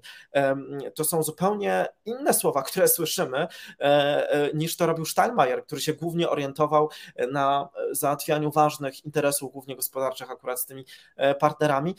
Także tutaj też uważam, że z grupy polityków z SPD to ten Scholz nie jest takim złym wyborem, ale musimy, my musimy naprawdę, znaczy nie możemy zwalać i w sprawach europejskich, i w sprawach polsko-niemieckich wszystkiego na kogoś. Znaczy mnie to najbardziej denerwuje i to PiS maksymalnie to robi, ale inni też to robili. My musimy mieć swoje propozycje, swoje koncepcje i musimy zachęcać do tego, a nie tam być tylko na nie ciągle po prostu i że nie stawiać się okoniem, grozić wetem, oni tutaj nam chcą wziąć. Musimy, jaki jest nasz pomysł na Unię Europejską? Ja tego też nie wiem, to faktu. Nie, nie, wywołuj, nie wywołuj Marcinie Wilka z lasu, bo ja pamiętam taką zapowiedź z 2015 czy 2016 roku, że prezes e, zamknie się gdzieś tam w odosobnieniu na 3-4 miesiące i napisze reformę Unii Europejskiej. Szczęśliwie tej e, obietnicy nie dotrzymał, a nie wywołuj, bo jeszcze weźmie i napisze i się zrobi problem. No, no. No tak, ale, ale chcę, żeby opozycja napisała. To znaczy, oczekowałbym od partii opozycyjnych e, jakiegoś poważnego dialogu z Polakami, jakiej Unii Europejskiej chcą, a nie tylko, że są preeuropejscy i w ogóle, że tutaj Europa jest ok, ale Europa ma wyzwania, e, przychodzą nowe generacje, trzeba znaleźć wezwania na ich problemy. Teraz mamy całą generację młodych ludzi, którzy w covid ucierpieli bardzo. E, mamy też ludzi na południu Europy e, z młodej generacji, którzy wciąż mają tam 20% e, bezrobocie wśród młodych ludzi. Ja, są kwestie socjalne także, różne rzeczy. Chcę, żeby opozycja mówiła poważnie i prowadziła poważną debatę i mówiła, jak sobie wyobraża przyszłość Unii i jakie zmiany nie po to, żeby zniszczyć Unię, tylko żeby ulepszyć. To nie może być tylko taki też chór ze strony opozycji. O, Unia jest super, jesteśmy za Unią, Unia, Unia, ale no, no dobrze, ale Unia też ma problemy. Musimy, są bieżące wyzwania. Co trzeba, jak, jak chcecie to zmienić? Co, co możemy zaproponować Europie? Jaka jest nasza koncepcja przyszłości? Gdzie to jest? Ja tego nie słyszę. Rozumiem, że mamy wyzwania bieżące, bo PiS się zamachnął na sądy, z mediów zrobił propagandę pa e, publicznych, państwowych musimy najpierw się tym zająć.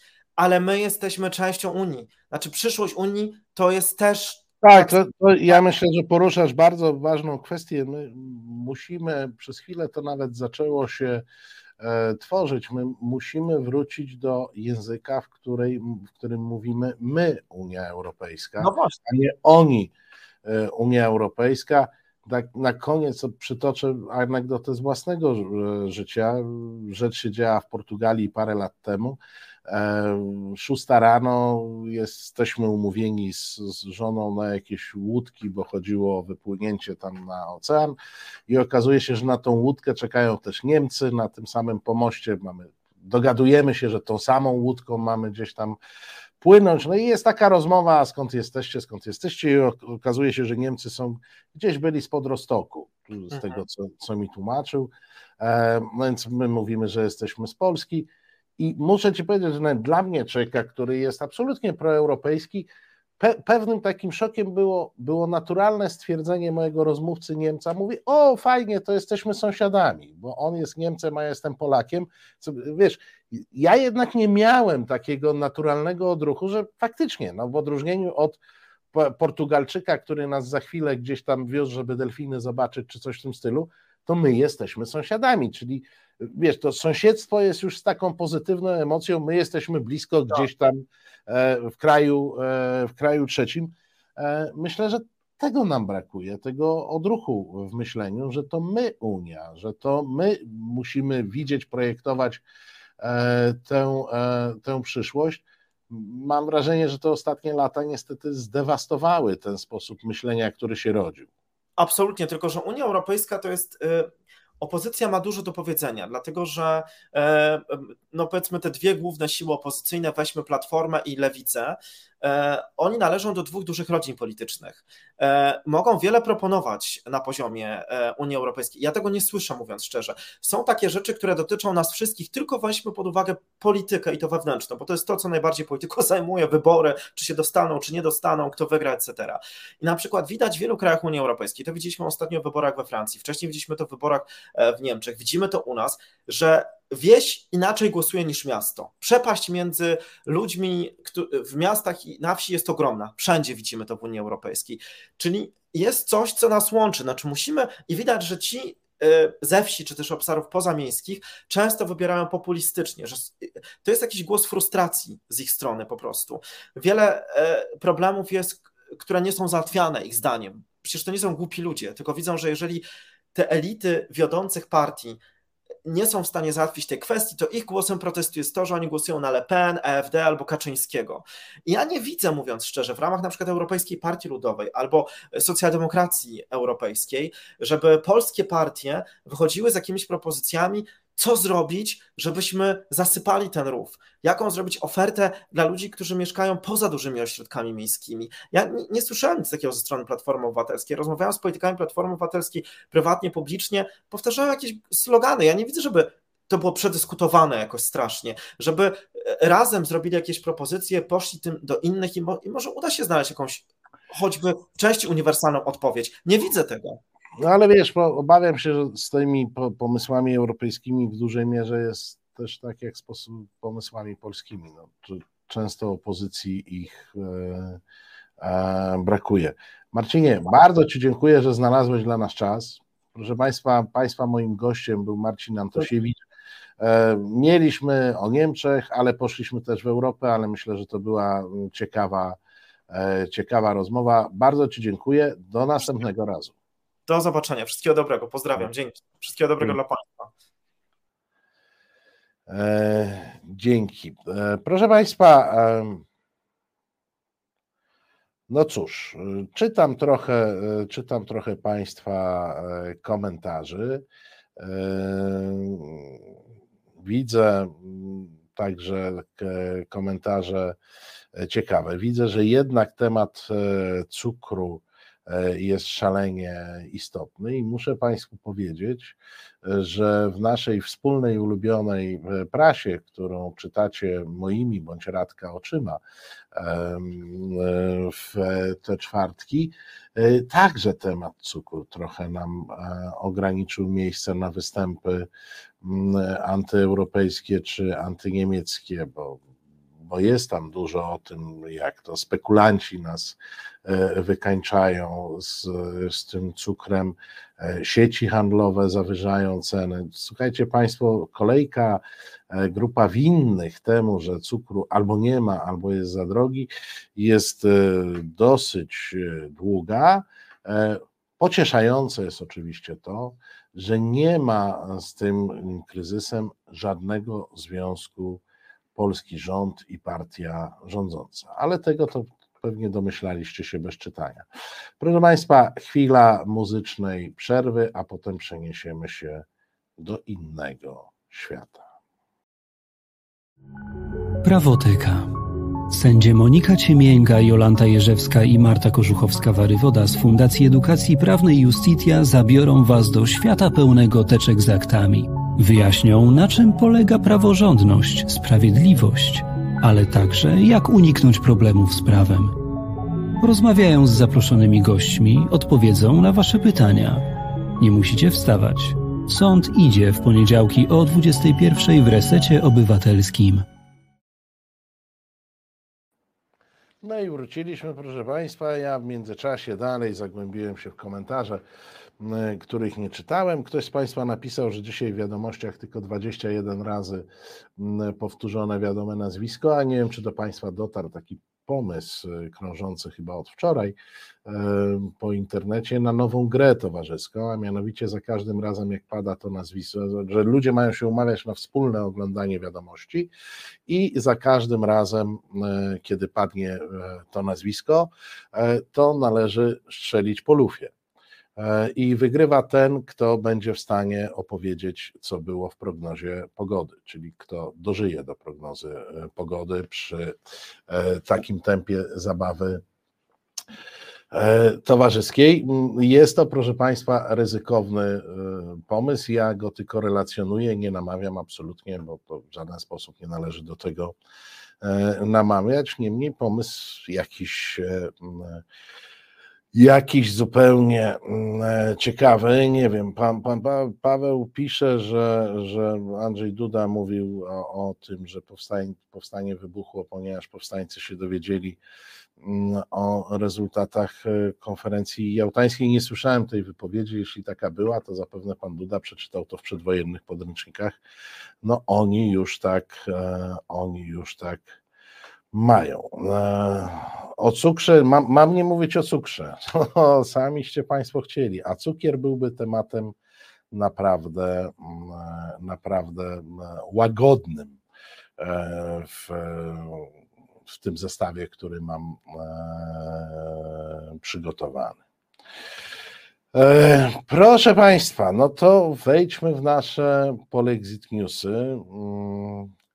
Mm, E, których e, zwyczajowo mamy dużo, bo nawet ten cukier tam jakoś ich strasznie e, nie wyparł. No to nie wiem, może zaczniemy od, od tych papierowych, może zacznę od mojego ulubionego tygodnika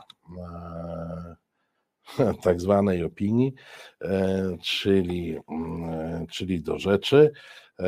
No, te, ten tekst okładkowy jest Co Unijczycy szukują e, Polsce. I to jest tekst, proszę Państwa, poświęcony opozycji, więc nie będziemy o nim e, mówić, ale ta, e, ci Unijczycy jako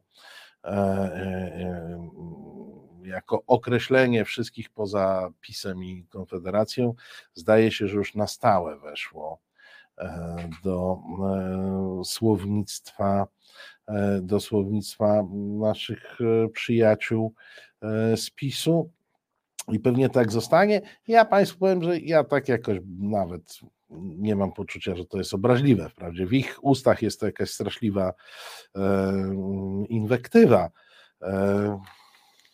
Ja nie mam problemu z tym, że jestem Europejczykiem, a jak oni chcą Europejczyków nazywać Unijczykami, no to jest ich problem. Jeżeli to rozwiązuje jakieś ich frustracje i emocje, jeżeli im pomaga, to proszę bardzo. E, no i jest, zaczynamy od wstępniaka, pan Paweł Lisicki, no, z, w ulubionym e, tygodniku opinii, mój ulubiony autor od lat, podejmuje się między innymi tłumaczenia, co Orban miał na myśli. Według Orbana pierwsze założenie do wojny nie doszło dlatego, że Rosja nie powstrzymanie przed podbijania kolejnych państw, ale dlatego, że poczuła się zagrożona i że miała do tego niewydumane, a realne podstawy. Moskwa domagała się dwóch rzeczy: wyraźnej rezygnacji e, Ukrainy z aspiracji do NATO i wyraźnej deklaracji NATO, że Ukraina się w sojuszu nie znajdzie.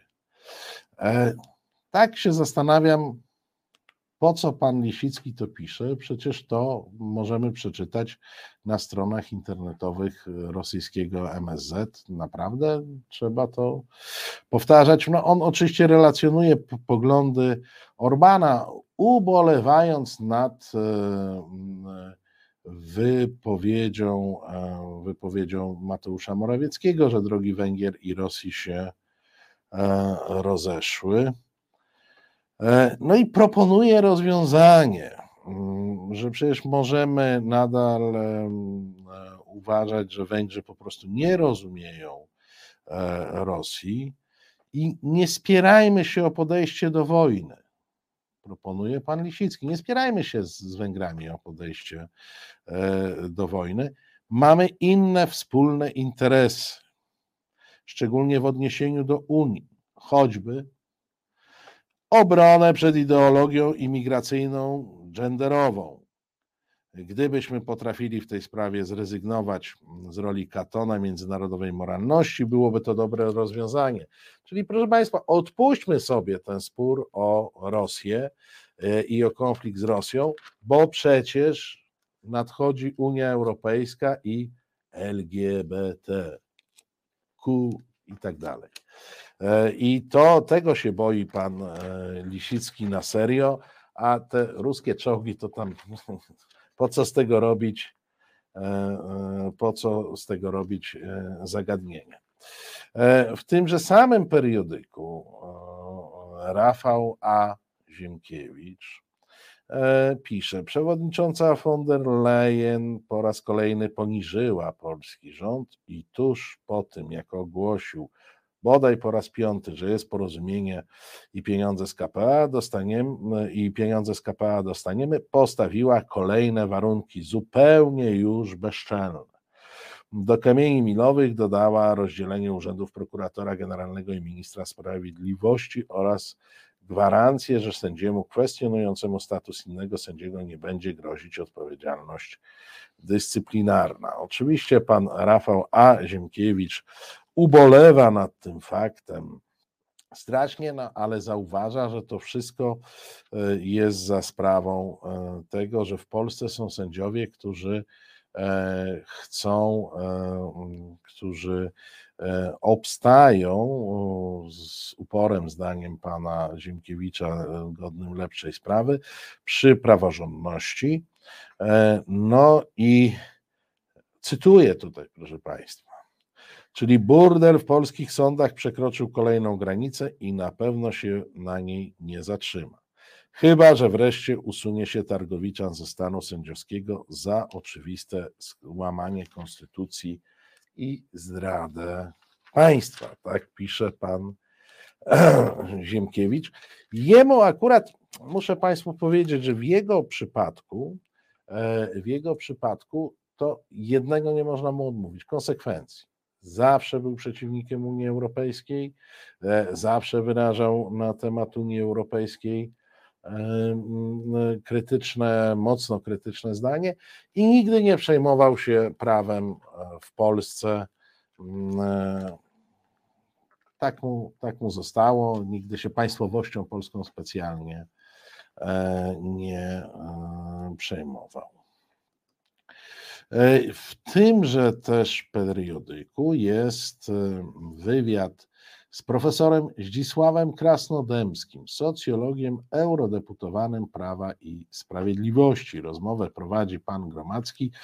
Ja Państwu przeczytam łącznie z pytaniem, bo to jest naprawdę pięknie, pięknie prowadzony, tak powiedziałbym, w stylu karnowskich wywiad. Pan Gromacki pyta, czy wojna na Ukrainie i suma związanych z nią kryzysów, przede wszystkim energetycznego, to dobry moment na finalizację unijnego superpaństwa pod auspicjami Niemiec? Kiedyś, proszę Państwa, tłumaczono dziennikarzom, że nie zadaje się pytania z tezą że to jest generalnie błąd warsztatowy. W tej chwili, biorąc pod uwagę proporcje, to zdaje się, że ten błąd warsztatowy jest normą, a za błąd byłoby uznane za, zadanie pytania, które nie zawiera w sobie tezy. E, to pytanie pan Krasnodębski uznał za złożone. Pytanie jest złożone, bo ci, którzy promują ten projekt, pewnie tak sądzą. Ich zdaniem trzeba wykorzystać obecny kryzys, żeby jeszcze wzmocnić integrację europejską. Stąd mówi się o konieczności zniesienia zasady jednomyślności, jeśli chodzi o politykę zagraniczną. Podobnie mm, jak było w czasie kryzysu finansowego, migracyjnego czy ostatniego e, e, e, związanego z epidemią COVID-19. Za każdym razem prowadziło to do zwiększenia kompetencji Komisji Europejskiej i instytucji unijnych. Pan Krasnodębski oczywiście szalenie się martwi e, tym, e, e, tym zjawiskiem.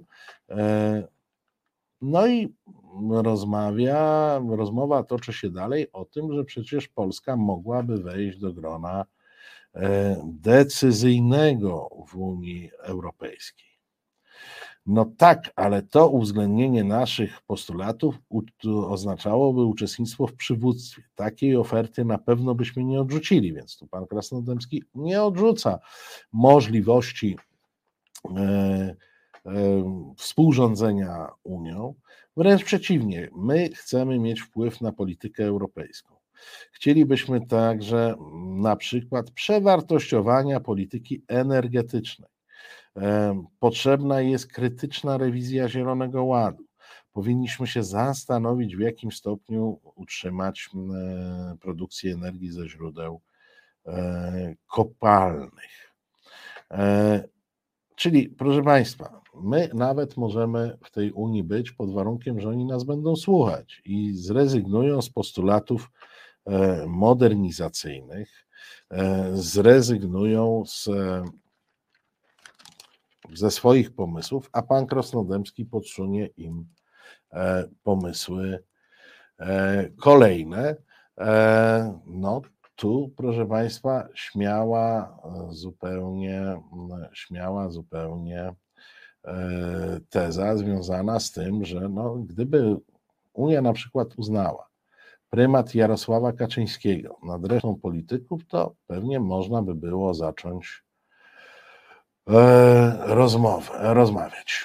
E, nie milkną e, echa, i tu jest znowu do odniesienie do tematu, głównego tematu naszej rozmowy z pierwszej godziny audycji,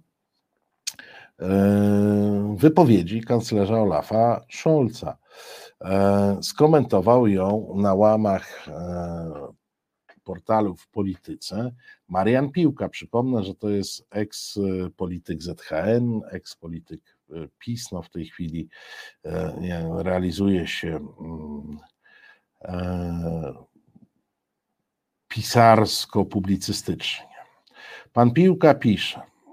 Kanclerz Scholz opublikował we Frankfurter Allgemeine Zeitung artykuł, w którym przedstawił swoją wizję Unii Europejskiej. Postuluje w nim przekształcenie Unii w jeden geopolityczny podmiot, w którym Niemcy przejmą odpowiedzialność za Europę i świat. No to, proszę Państwa, trzeba powiedzieć, jest to twórcza e, interpretacja pana piłki. E, no być może czytał w oryginale i tak sobie e, przetłumaczył. Idziemy w tej interpretacji dalej. Porządek konstytucyjny Niemiec i słabnącej Francji byłby nadrzędny nad decyzjami Unii. Tak, proszę Państwa. Natomiast porządki konstytucyjne pozostałych państw byłyby podporządkowane decyzjom unijnym zdominowanym przez Niemcy i współpracującej z nim Francji, której interesy ze względu na wymogi podporządkowania sobie pozostałych państw Niemcy musiałyby uwzględniać, przynajmniej do czasu. Tak, proszę Państwa, Tak, proszę Państwa, Niemcy chcą wprowadzić swoją konstytucję, swoją konstytucję e, w, e, w innych krajach, a przynajmniej nadrzędność tej e, konstytucji. Co to jest? To jest, proszę Państwa, czyste stracenie. Pan, jeden znowu z ulubionych moich autorów, pan Stanisław Janecki, pisze, opisuje rzeczywistość. Profesor Krasnodębski proponuje zerwanie umowy zawartej z Unią Europejską w sprawie KPO. To jest wypowiedź pana Krasnodębskiego dla Polskiego Radia. Jego zdaniem rząd Zjednoczonej Prawicy nie może pozostać bierny na nieustanne zwodzenie i winien powiedzieć stop, szanowna komisja, co za dużo to, to niezdrowo. Z kolei Ryszard Czarnecki wolałby, żeby nie rezygnować z przysługujących nam pieniędzy, natomiast e, zamiast rezygnacji podjąć próby nacisku na Komisję Europejską. E, stosować ten nacisk równolegle dwoma torami. Przestać płacić składki członkowskie do kasy Unii Europejskiej oraz trąbić głośno, że jak się tylko da, to Komisja Europejska blokuje pieniądze z KPO z niskich pobudek politycznych. E, te dwie koncepcje przedstawia pan Stanisław Janecki i proponuje ich fuzję, jak Lotosu z Orlenem. Sądzę, że bardziej realnym scenariuszem jest zamysł profesora Krasnodębskiego. Warto skorzystać z recepty Ryszarda Czarneckiego, aby nagłośnić prawdziwą motywację działania Komisji Europejskiej. Czyli pan Janecki proponuje naciski, przestać płacić e, składki, a potem wedle koncepcji pana Krasnodębskiego wypowiedzieć E, KPO. Proszę Państwa, z KPO jest e, mm, oczywisty e, problem. Problem polegający na tym, że my przystąpiliśmy do tej umowy, w związku z czym partycypujemy choćby w odsetkach, które są związane z kredytami zaciągniętymi przez Unię na KPO, i to jest prawda, a nie partycypujemy w środkach. No, no ale środków tych po prostu ten rząd nie chce E, wziąć, no to co, co, co można, e, e, co można zrobić? No i w tymże samym w polityce kolejny profesor, profesor Legutko, eurodeputowany PiS, odpowiada na, uważajcie Państwo, znowu pewne mm, pytanie, czy Polska nie popełniła błędu, będąc zbyt, zbyt uległą? Tak? To jest znowu pytanie z tezą. Ja już tak z, nawyków powiem, ale tam innych pytań nie ma. Czy nie należałoby zmienić tego myślenia, o którym pan profesor wcześniej wspominał? To jest element. Czy nie należałoby wypowiedzieć KPO, postawić twarde weto w kluczowych dla nas e, sprawach i nie oglądać się na reakcje zachodnich polityków? I pan profesor odpowiada. Może rzeczywiście w którymś momencie bylibyśmy zbyt łatwowierni, ale proszę pamiętać, że to są rzeczy trudne. E, dla polityka jest to trudne, ponieważ powinno być przyzwolenie polityczne, a w tej chwili takiego przyzwolenia e, jeszcze demokratycznego często nie ma. Unia denerwuje, ale otwarty konflikt z nią może być politycznie kosztowny. Poza tym też na dłuższą metę nie bardzo mamy alternatywny E, scenariusz. To są bardzo trudne decyzje. Staram się zrozumieć pewne kroki, które poczyniliśmy, choć być może dwa czy trzy razy trzeba było ostrzej. Mm, co nam powiedział pan Legutko? Z przyjemnością by to zrobili, z przyjemnością by to zrobili, tylko boją się reakcji e, społecznej. Boją się reakcji Polaków, którzy nadal, e, każdy sondaż to pokazuje, bez względu na sympatie polityczne, e, są zwolennikami naszej przynależności do Unii Europejskiej. Z tej wypowiedzi wynika, że pan Legutka aż przebiera nogami.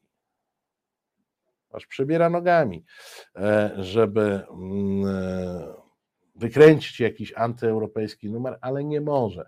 E, nawet poczułem pewien rodzaj empatii. No chłop się po prostu męczy, moi drodzy. On by bardzo chciał, a e, nie może i tu się zaczyna i tu się zaczyna jakiś e, problem zupełnie zupełnie dziwny. No ale proszę Państwa, byłby ten przegląd zupełnie straconym, gdybyśmy nie sięgnęli do Gazety Polskiej. Gazeta Polska oczywiście, przepraszam Bożenę, zajmuje się cukrem, E, e, tak, źli, źli ludzie z sieci e, biorą i z tym cukrem jakieś machinacje robią, żeby pognębić Polaków zupełnie. Redaktor naczelny, pan Tomasz Sakiewicz, znowu wstępniak, analizuje sytuację polityczną, geopolityczną, światową. Jak wiadomo, jest wysokiej klasy specjalistą i pisze między innymi. Na co więc liczy moskiewski wataszka? Na zatrzymanie pomocy Ukrainie, jej osamotnienie w wyniku zmęczenia wojną i przewroty polityczne w Europie. Kluczem jest tu postawa Niemiec. Pomoc Berlina dla Kijowa jest taka, że mogłoby jej nie być, stwierdza pan Sakiewicz. E, Dlatego Rosjanie stają na głowie, żeby doprowadzić u nas do kryzysu politycznego, u nas w Polsce. Chodzi o to, żeby to był taki przewrót i żeby Ukrainie przestać pomagać. Podsycają antyukraińskie nastroje, niestety bierze w tym udział wielu publicystów z prawej strony. E, przed tym mocno przestrzegam. To taki apel Sakiewicza do kolegów. Przede wszystkim jednak ludzie Putina próbują wesprzeć zmianę władzy w Polsce. Tę operację realizuje Berlin. Jest ona wyjątkową na rękę Moskwie. Tak, proszę Państwa. E, jeśli chodzi o tę operację, no to mamy e, sytuację, w której Rosjanie za pośrednictwem Niemiec ingerują w e, polską politykę, bo Tusk, proszę Państwa, nie będzie pomagał Ukrainie. Śmiała e, teza, trzeba przyznać, redaktor Sakiewicz, redaktor Sakiewicz słynie z tez śmiałych i jeszcze śmielszych. A no i specjalnie dla Państwa jeszcze sięgnąłem po taki, bo wśród Państwa w ostatnim programie wyszło, że wśród Państwa jest mm, e, wielu, mm, e, wiele osób, które zdaje się lubią najwyższy czas, a przynajmniej jednego z autorów najwyższego e, czasu, a mianowicie pana Pińskiego. Pan Piński wprawdzie tutaj wieszczy tylko, że PiS się E, sypie, ale już mm, pan e, Szymowski pisze o bandytach z importu. Przyjazna polityka Polski wobec uchodźców wojennych z Ukrainy otworzyła nasz kraj na działanie zorganizowanych klubów przestępczych z tego kraju. W rezultacie ukraińskie gangi e, osiągają coraz mocniejszą pozycję w polskim świecie przestępczym. Ja Państwu powiem mm, w ten sposób. E, wiedza, że Ukraińcy, podobnie jak Polacy, bywają mądrzejsi bądź głupsi, bywają uczciwsi bądź mniej uczciwsi. I że w Ukrainie też jest przestępczość i czasami nawet zorganizowana, nie jest wiedzą tajemną. Czemu służy szczucie e, na Ukrainę? To jest chyba ten kolega, do którego e, Sakiewicz e, apelował, żeby nie podkręcać e, żeby nie podkręcać antyukraińskich emocji. Tu one są cały czas. Oczywiście całe, całe, całe medium jest antyeuropejskie, ale bardziej w tym numerze skupia się na ofensywie Konfederacji. Jest wielki wywiad z Grzegorzem e, Braunem na temat jego e, najnowszego pomysłu, który się nazywa Stop Ukrainizacji mm, e, Polski. Wiele akcentów antyeuropejskich i antyniemieckich także jest. Proszę Państwa, jako gangach mowa, to ja sobie przypomniałem, ja tu mam dla Państwa jeden filmik do pokazania. Poproszę w tej chwili.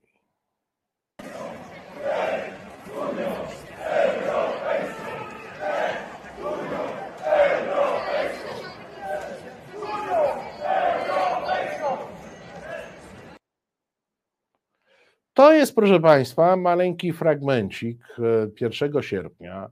E, tak się e, bawią dotowani przez ministra Glińskiego narodowcy, którzy mm, zdominowali tę datę od lat. Oni dostali 5 milionów, oni dostali tam jakąś pieniądze na nieruchomość, pieniądze na nagłośnienie.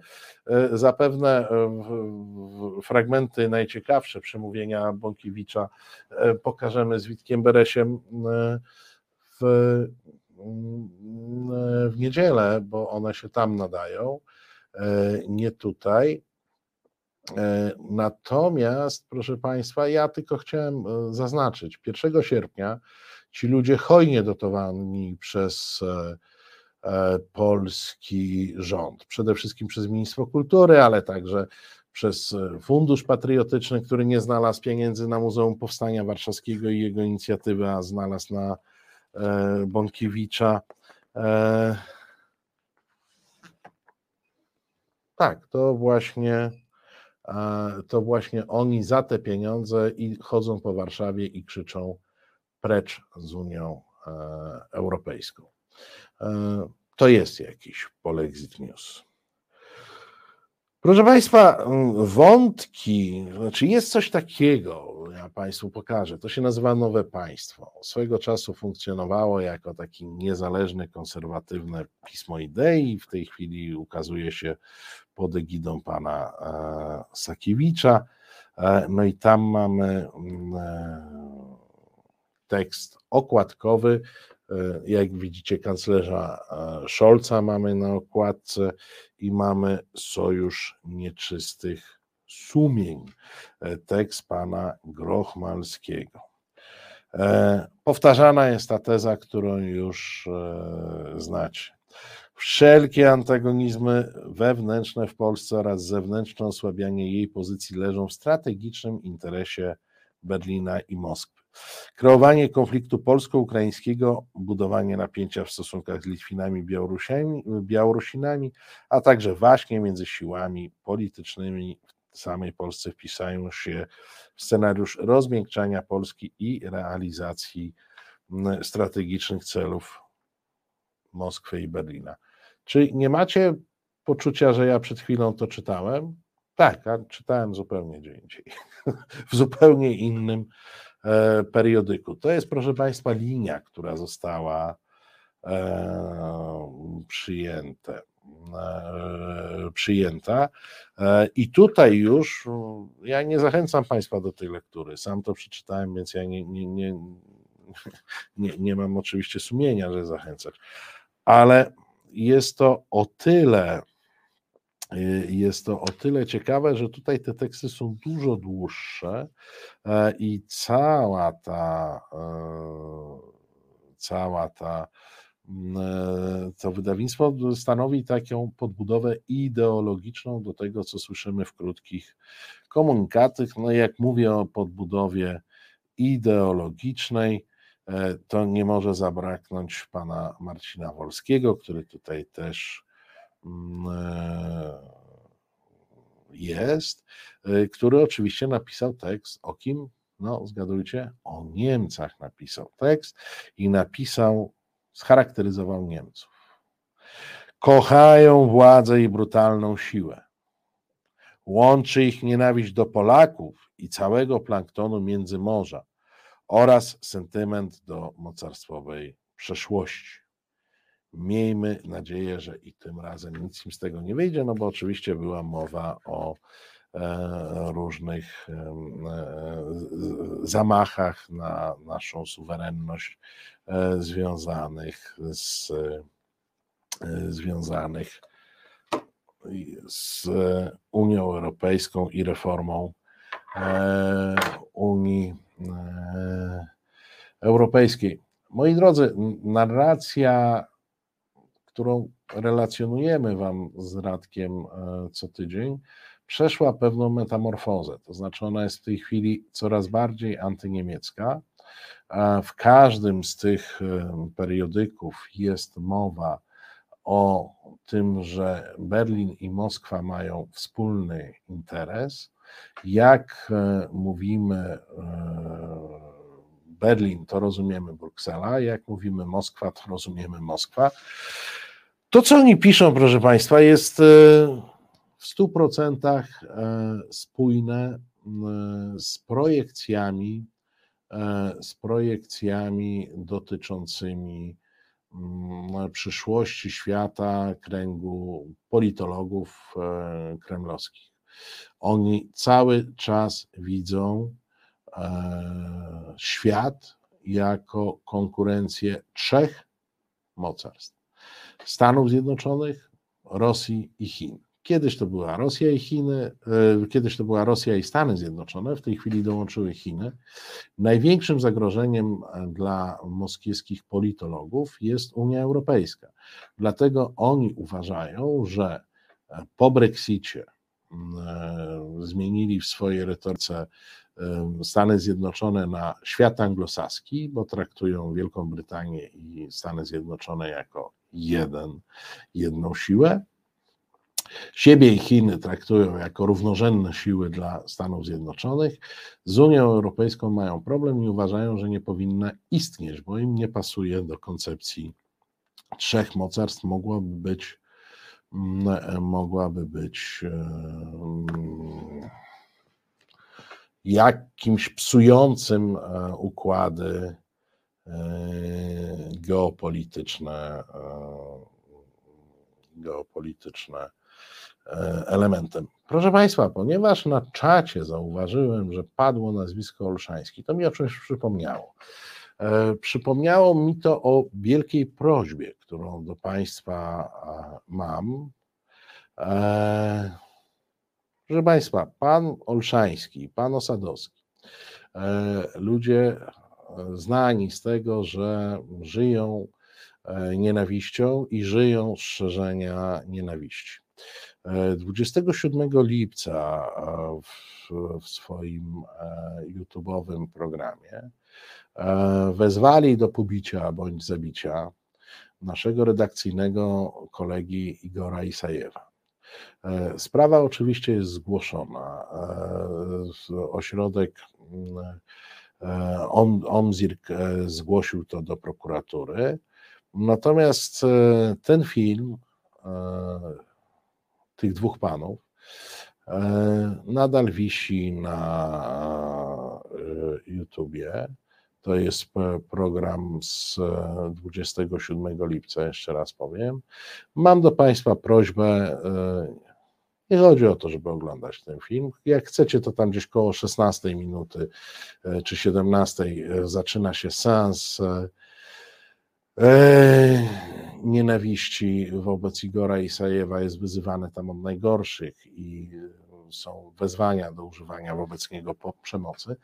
E, jest taka opcja na YouTubie zgłoszenia tego do YouTuba. Dziwię się, że ten film nadal wisi, e, ponieważ sami wiemy, jako, jako nadający przez YouTube, jak YouTube potrafi być szczególnie wrażliwy e, na różne kwestie, które ich zdaniem są kontrowersyjne, tak to się u nich nazywa.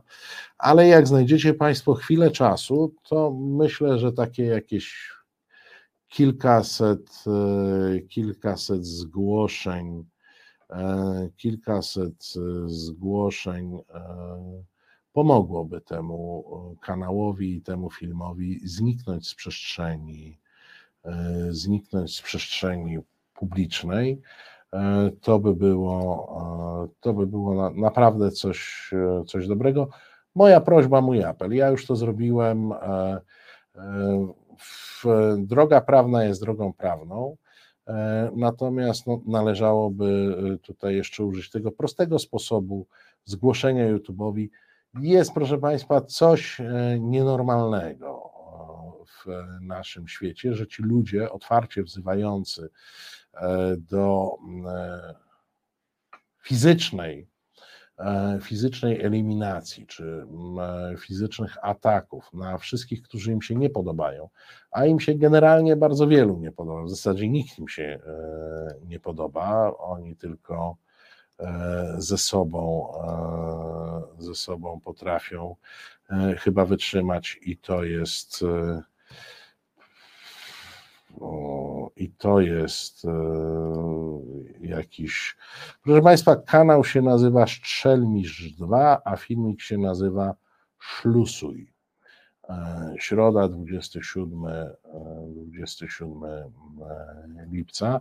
Naprawdę nie namawiam Państwa do tego, bo ja dzisiaj obejrzałem dopiero ten film i powiem Wam, że wiedząc, kim są ci dwaj panowie, nie spodziewałem się, że jest E, aż tak, e, aż tak, e, że może być coś aż tak obrzydliwego w sieci. Ja już Państwu, ja już Państwu wrzucę to, ja już Państwu wrzucę to, mm, wrzucę na miary. Zdaje się, że linka nie mogę, nie mogę wrzucić. Zip plastikowy Mój apel do Państwa, pomóżmy, e, pomóżmy YouTube'owi zauważyć to zjawisko, e, bo wiem, że apelowanie do polskich władz, żeby w końcu zrobiły z tym porządek. Proszę Państwa, i e, powiem Państwu tak, jestem nieuleczalnym zwolennikiem wolności słowa i e, opowieści tych panów o, o, ich wyobrażeniach, tam o Polsce Wielkiej Narodowej i tak dalej, by mnie nie ruszały. E, ale ten e, kanał to jest wzywanie do tego, żeby. To jest wzywanie do pobicia bądź zabicia. Wydaje mi się, że każdy cywilizowany kraj powinien sobie z takimi dwoma pajacami poradzić i to dosyć szybko. E, no, żyjemy w dziwnym kraju, który sobie z tymi pajacami e, nie, nie radzi. W związku z czym jeszcze raz powiem mój apel. Proszę Państwa, ja mam nadzieję, że, że ci ludzie już nawet nie chcę opowiadać. Obejrzałem cały ten program, to jest w ogóle jakiś, jakiś koszmar.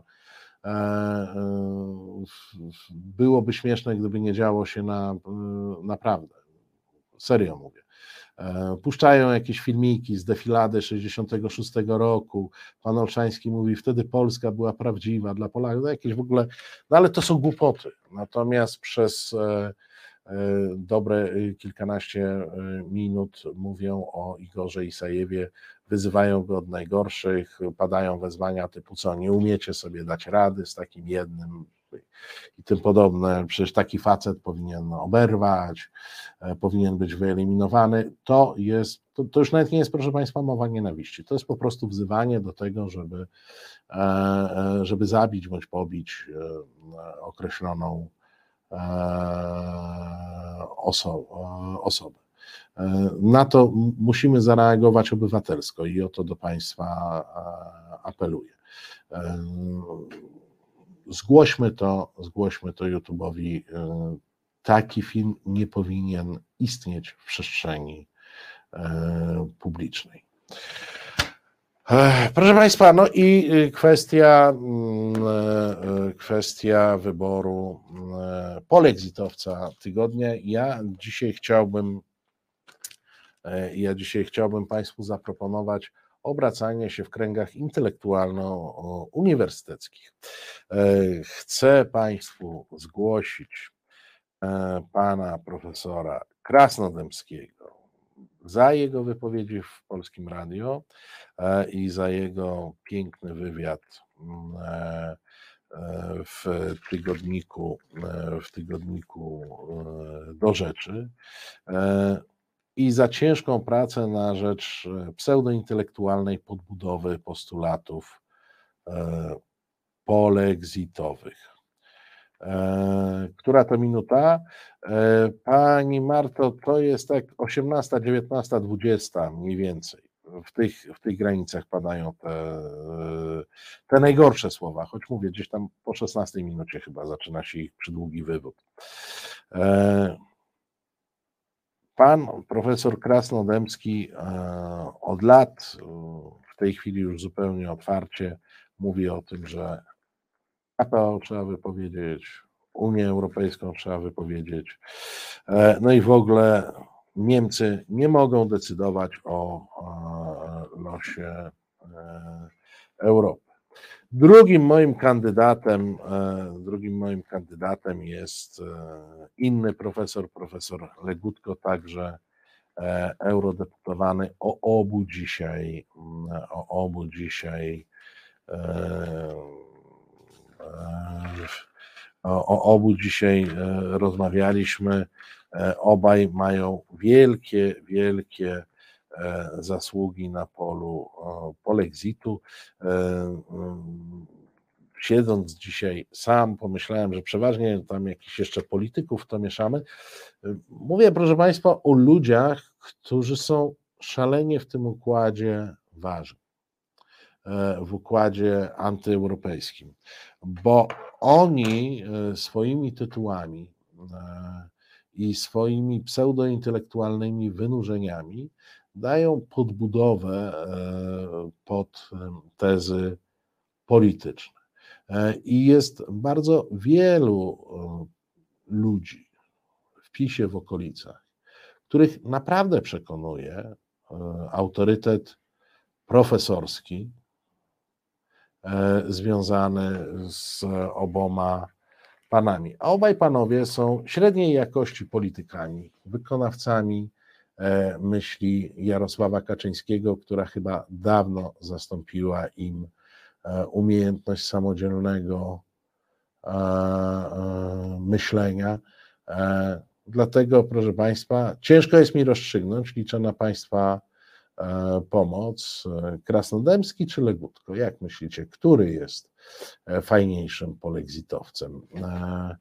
Czekam, czekam na Państwa opinię. Nie wiem, czy możemy zrobić ankietę szybką, Angela, czy, czy będzie trudno. No to piszcie Państwo na, na, w komentarzach na e, czacie, e, bo dla mnie są kandydatury równorzędne. Pan Krasnodębski proponuje mm, zerwanie e, umowy o KPO. E, pan Legutko proponuje w ogóle e, od, odchodzenie od Unii Europejskiej mm, jako, jako takiej, tak? Mm, no i trzeba powiedzieć, że no pan Legutko także ubolewa cały czas, że jesteśmy zbyt łatwowierni i tacy za bardzo ulegli wobec tej Unii i bardzo by chciał z niej wyjść, ale niestety opinia publiczna polska e, nie e, na to nie pozwala. No, łączymy się w bólu, że tak powiem, starą E, starą. E, pan Andrzej pisze, Legutko bierze wypłaty Wojro. Obaj biorą Wojro. Akurat z tych profesorów to nie obaj e, żyją od lat Zojro. To, to oni nawet tych złotych najlepszych dla Pińskiego do ręki nie biorą. No to chyba, że, że w tym. Ja, ja widzę, że tutaj dominujące dotychczas w głosowaniu najpopularniejsze kandydatury na polexitowca e, to, to jest egzekwo, e, obaj i duecik, tak? To, to jakoś się to jakoś się powtarza. Mm, tak, tak, tak. Angela, czy ty jakąś statystykę robisz już tak na poważnie, bo o, o zaraz, po, po pojawiła się, pojawiła się ankieta, tak? Państwo też ją widzą, bo, bo ja ją widzę. Proszę Państwa, głosujemy. Mamy jeszcze kilka minut. Yy, yy, głosujemy w ankiecie. Yy, ja będę Państwu. Po, po, o, idą web w web. No, to są profesory. Ciężko jest, ciężko jest, jak widać, wygrać profesorowi z, z profesorem. Aha, a tu się włączył Maciek, który mówi Angeli, pisze Angeli, żeby się nie stresowała, to Maciek jest specjalistą od e, wstawiania ankiet. E, to, to, to, to jego e, to jego dzieło. To jego dzieło. No, 60 do 40, muszę Państwu powiedzieć, na ten moment jest profesor Legutko. Jak czymś sobie u Państwa zasłużył, bo jednak E, Piotr Strycharski, ja zagłosowałem, choć kompletnie nie znam kreatur. No tak, oni nie są tak głośni, proszę Państwa, jak Ziobro, Kaczyński, Morawiecki i tak dalej, nigdy nie pełnili takich funkcji, ale pełnią bardzo ważne funkcje w zapleczu. W zapleczu. Każda myśl potrzebuje autorytetu. Autorytetu teoretycznie spoza, spoza polityki. No, proszę Państwa, dajemy sobie jeszcze minutkę na głosowanie. Kto ma zagłosować, niech e, głosuje, e, ponieważ będziemy musieli zamykać, mm, e, zamykać rozstrzygnięcie. No, jeden trochę prowadzi, ale myślę, że to jeszcze nie jest przesądzone. Na razie głosowało 67 osób, e, więc Państwa jest tutaj dużo, dużo więcej. Możecie wziąć udział w tym e, głosowaniu. Legutka przewaga, pisze pani e, Anna, i to jest, e, i to jest prawda. Proszę Państwa, zamykamy głosowanie. 60% profesor Legutko, 61% profesor Legutko, 39% profesor Krasnodębski, zatem pan profesor Legutko zostaje polexitowcem tego tygodnia. Uf, udało się, bo Radek się martwił, czy nam się uda wybrać politowca, jak ja będę sam, więc przekażę Radkowi, że się, że się udało. E, drodzy Państwo, e, bardzo serdecznie dziękuję każdemu, kto poświęcił chwilę, wszedł na wiadomy kanał i zgłosił go do e, YouTube'a. Jeszcze raz powiem, to, to nie chodzi o to, że, że Igor jest naszym kolegą redakcyjnym. To po prostu chodzi o to, że takie e, formy wzywania do, e, do agresji nie mogą mieć miejsca w, w przestrzeni publicznej. To należy być to, to musi być e, wykluczone. Władze państwowe sobie z tym nie dadzą rady. Znaczy nie dadzą rady, dałyby sobie radę. Tylko oczywiście w momencie, kiedy ci dwaj panowie mają mnóstwo sympatyków we władzach państwowych, to te działania nie będą skuteczne. To znaczy one będą równie skuteczne jak poszukiwania handlarza bronią przez e, agencję e, wywiadu. I ja powoli żegnając się z Państwem, bardzo dziękuję za wszystkie łapki, szery, Proszę oczywiście o więcej. Bardzo dziękuję za Wasze wsparcie finansowe, dzięki któremu Reset e, istnieje. I oczywiście proszę e, o więcej. I zapraszam Państwa na To jest wojna, to już jest minuta do kolejnego programu Resetu. Dziękuję, że jesteście z nami. Dziękuję, że e, razem możemy tworzyć to medium. No i do zobaczenia w tym formacie za tydzień, jak zwykle w czwartek o 19. Kłaniam się Państwu nisko. Reset Obywatelski.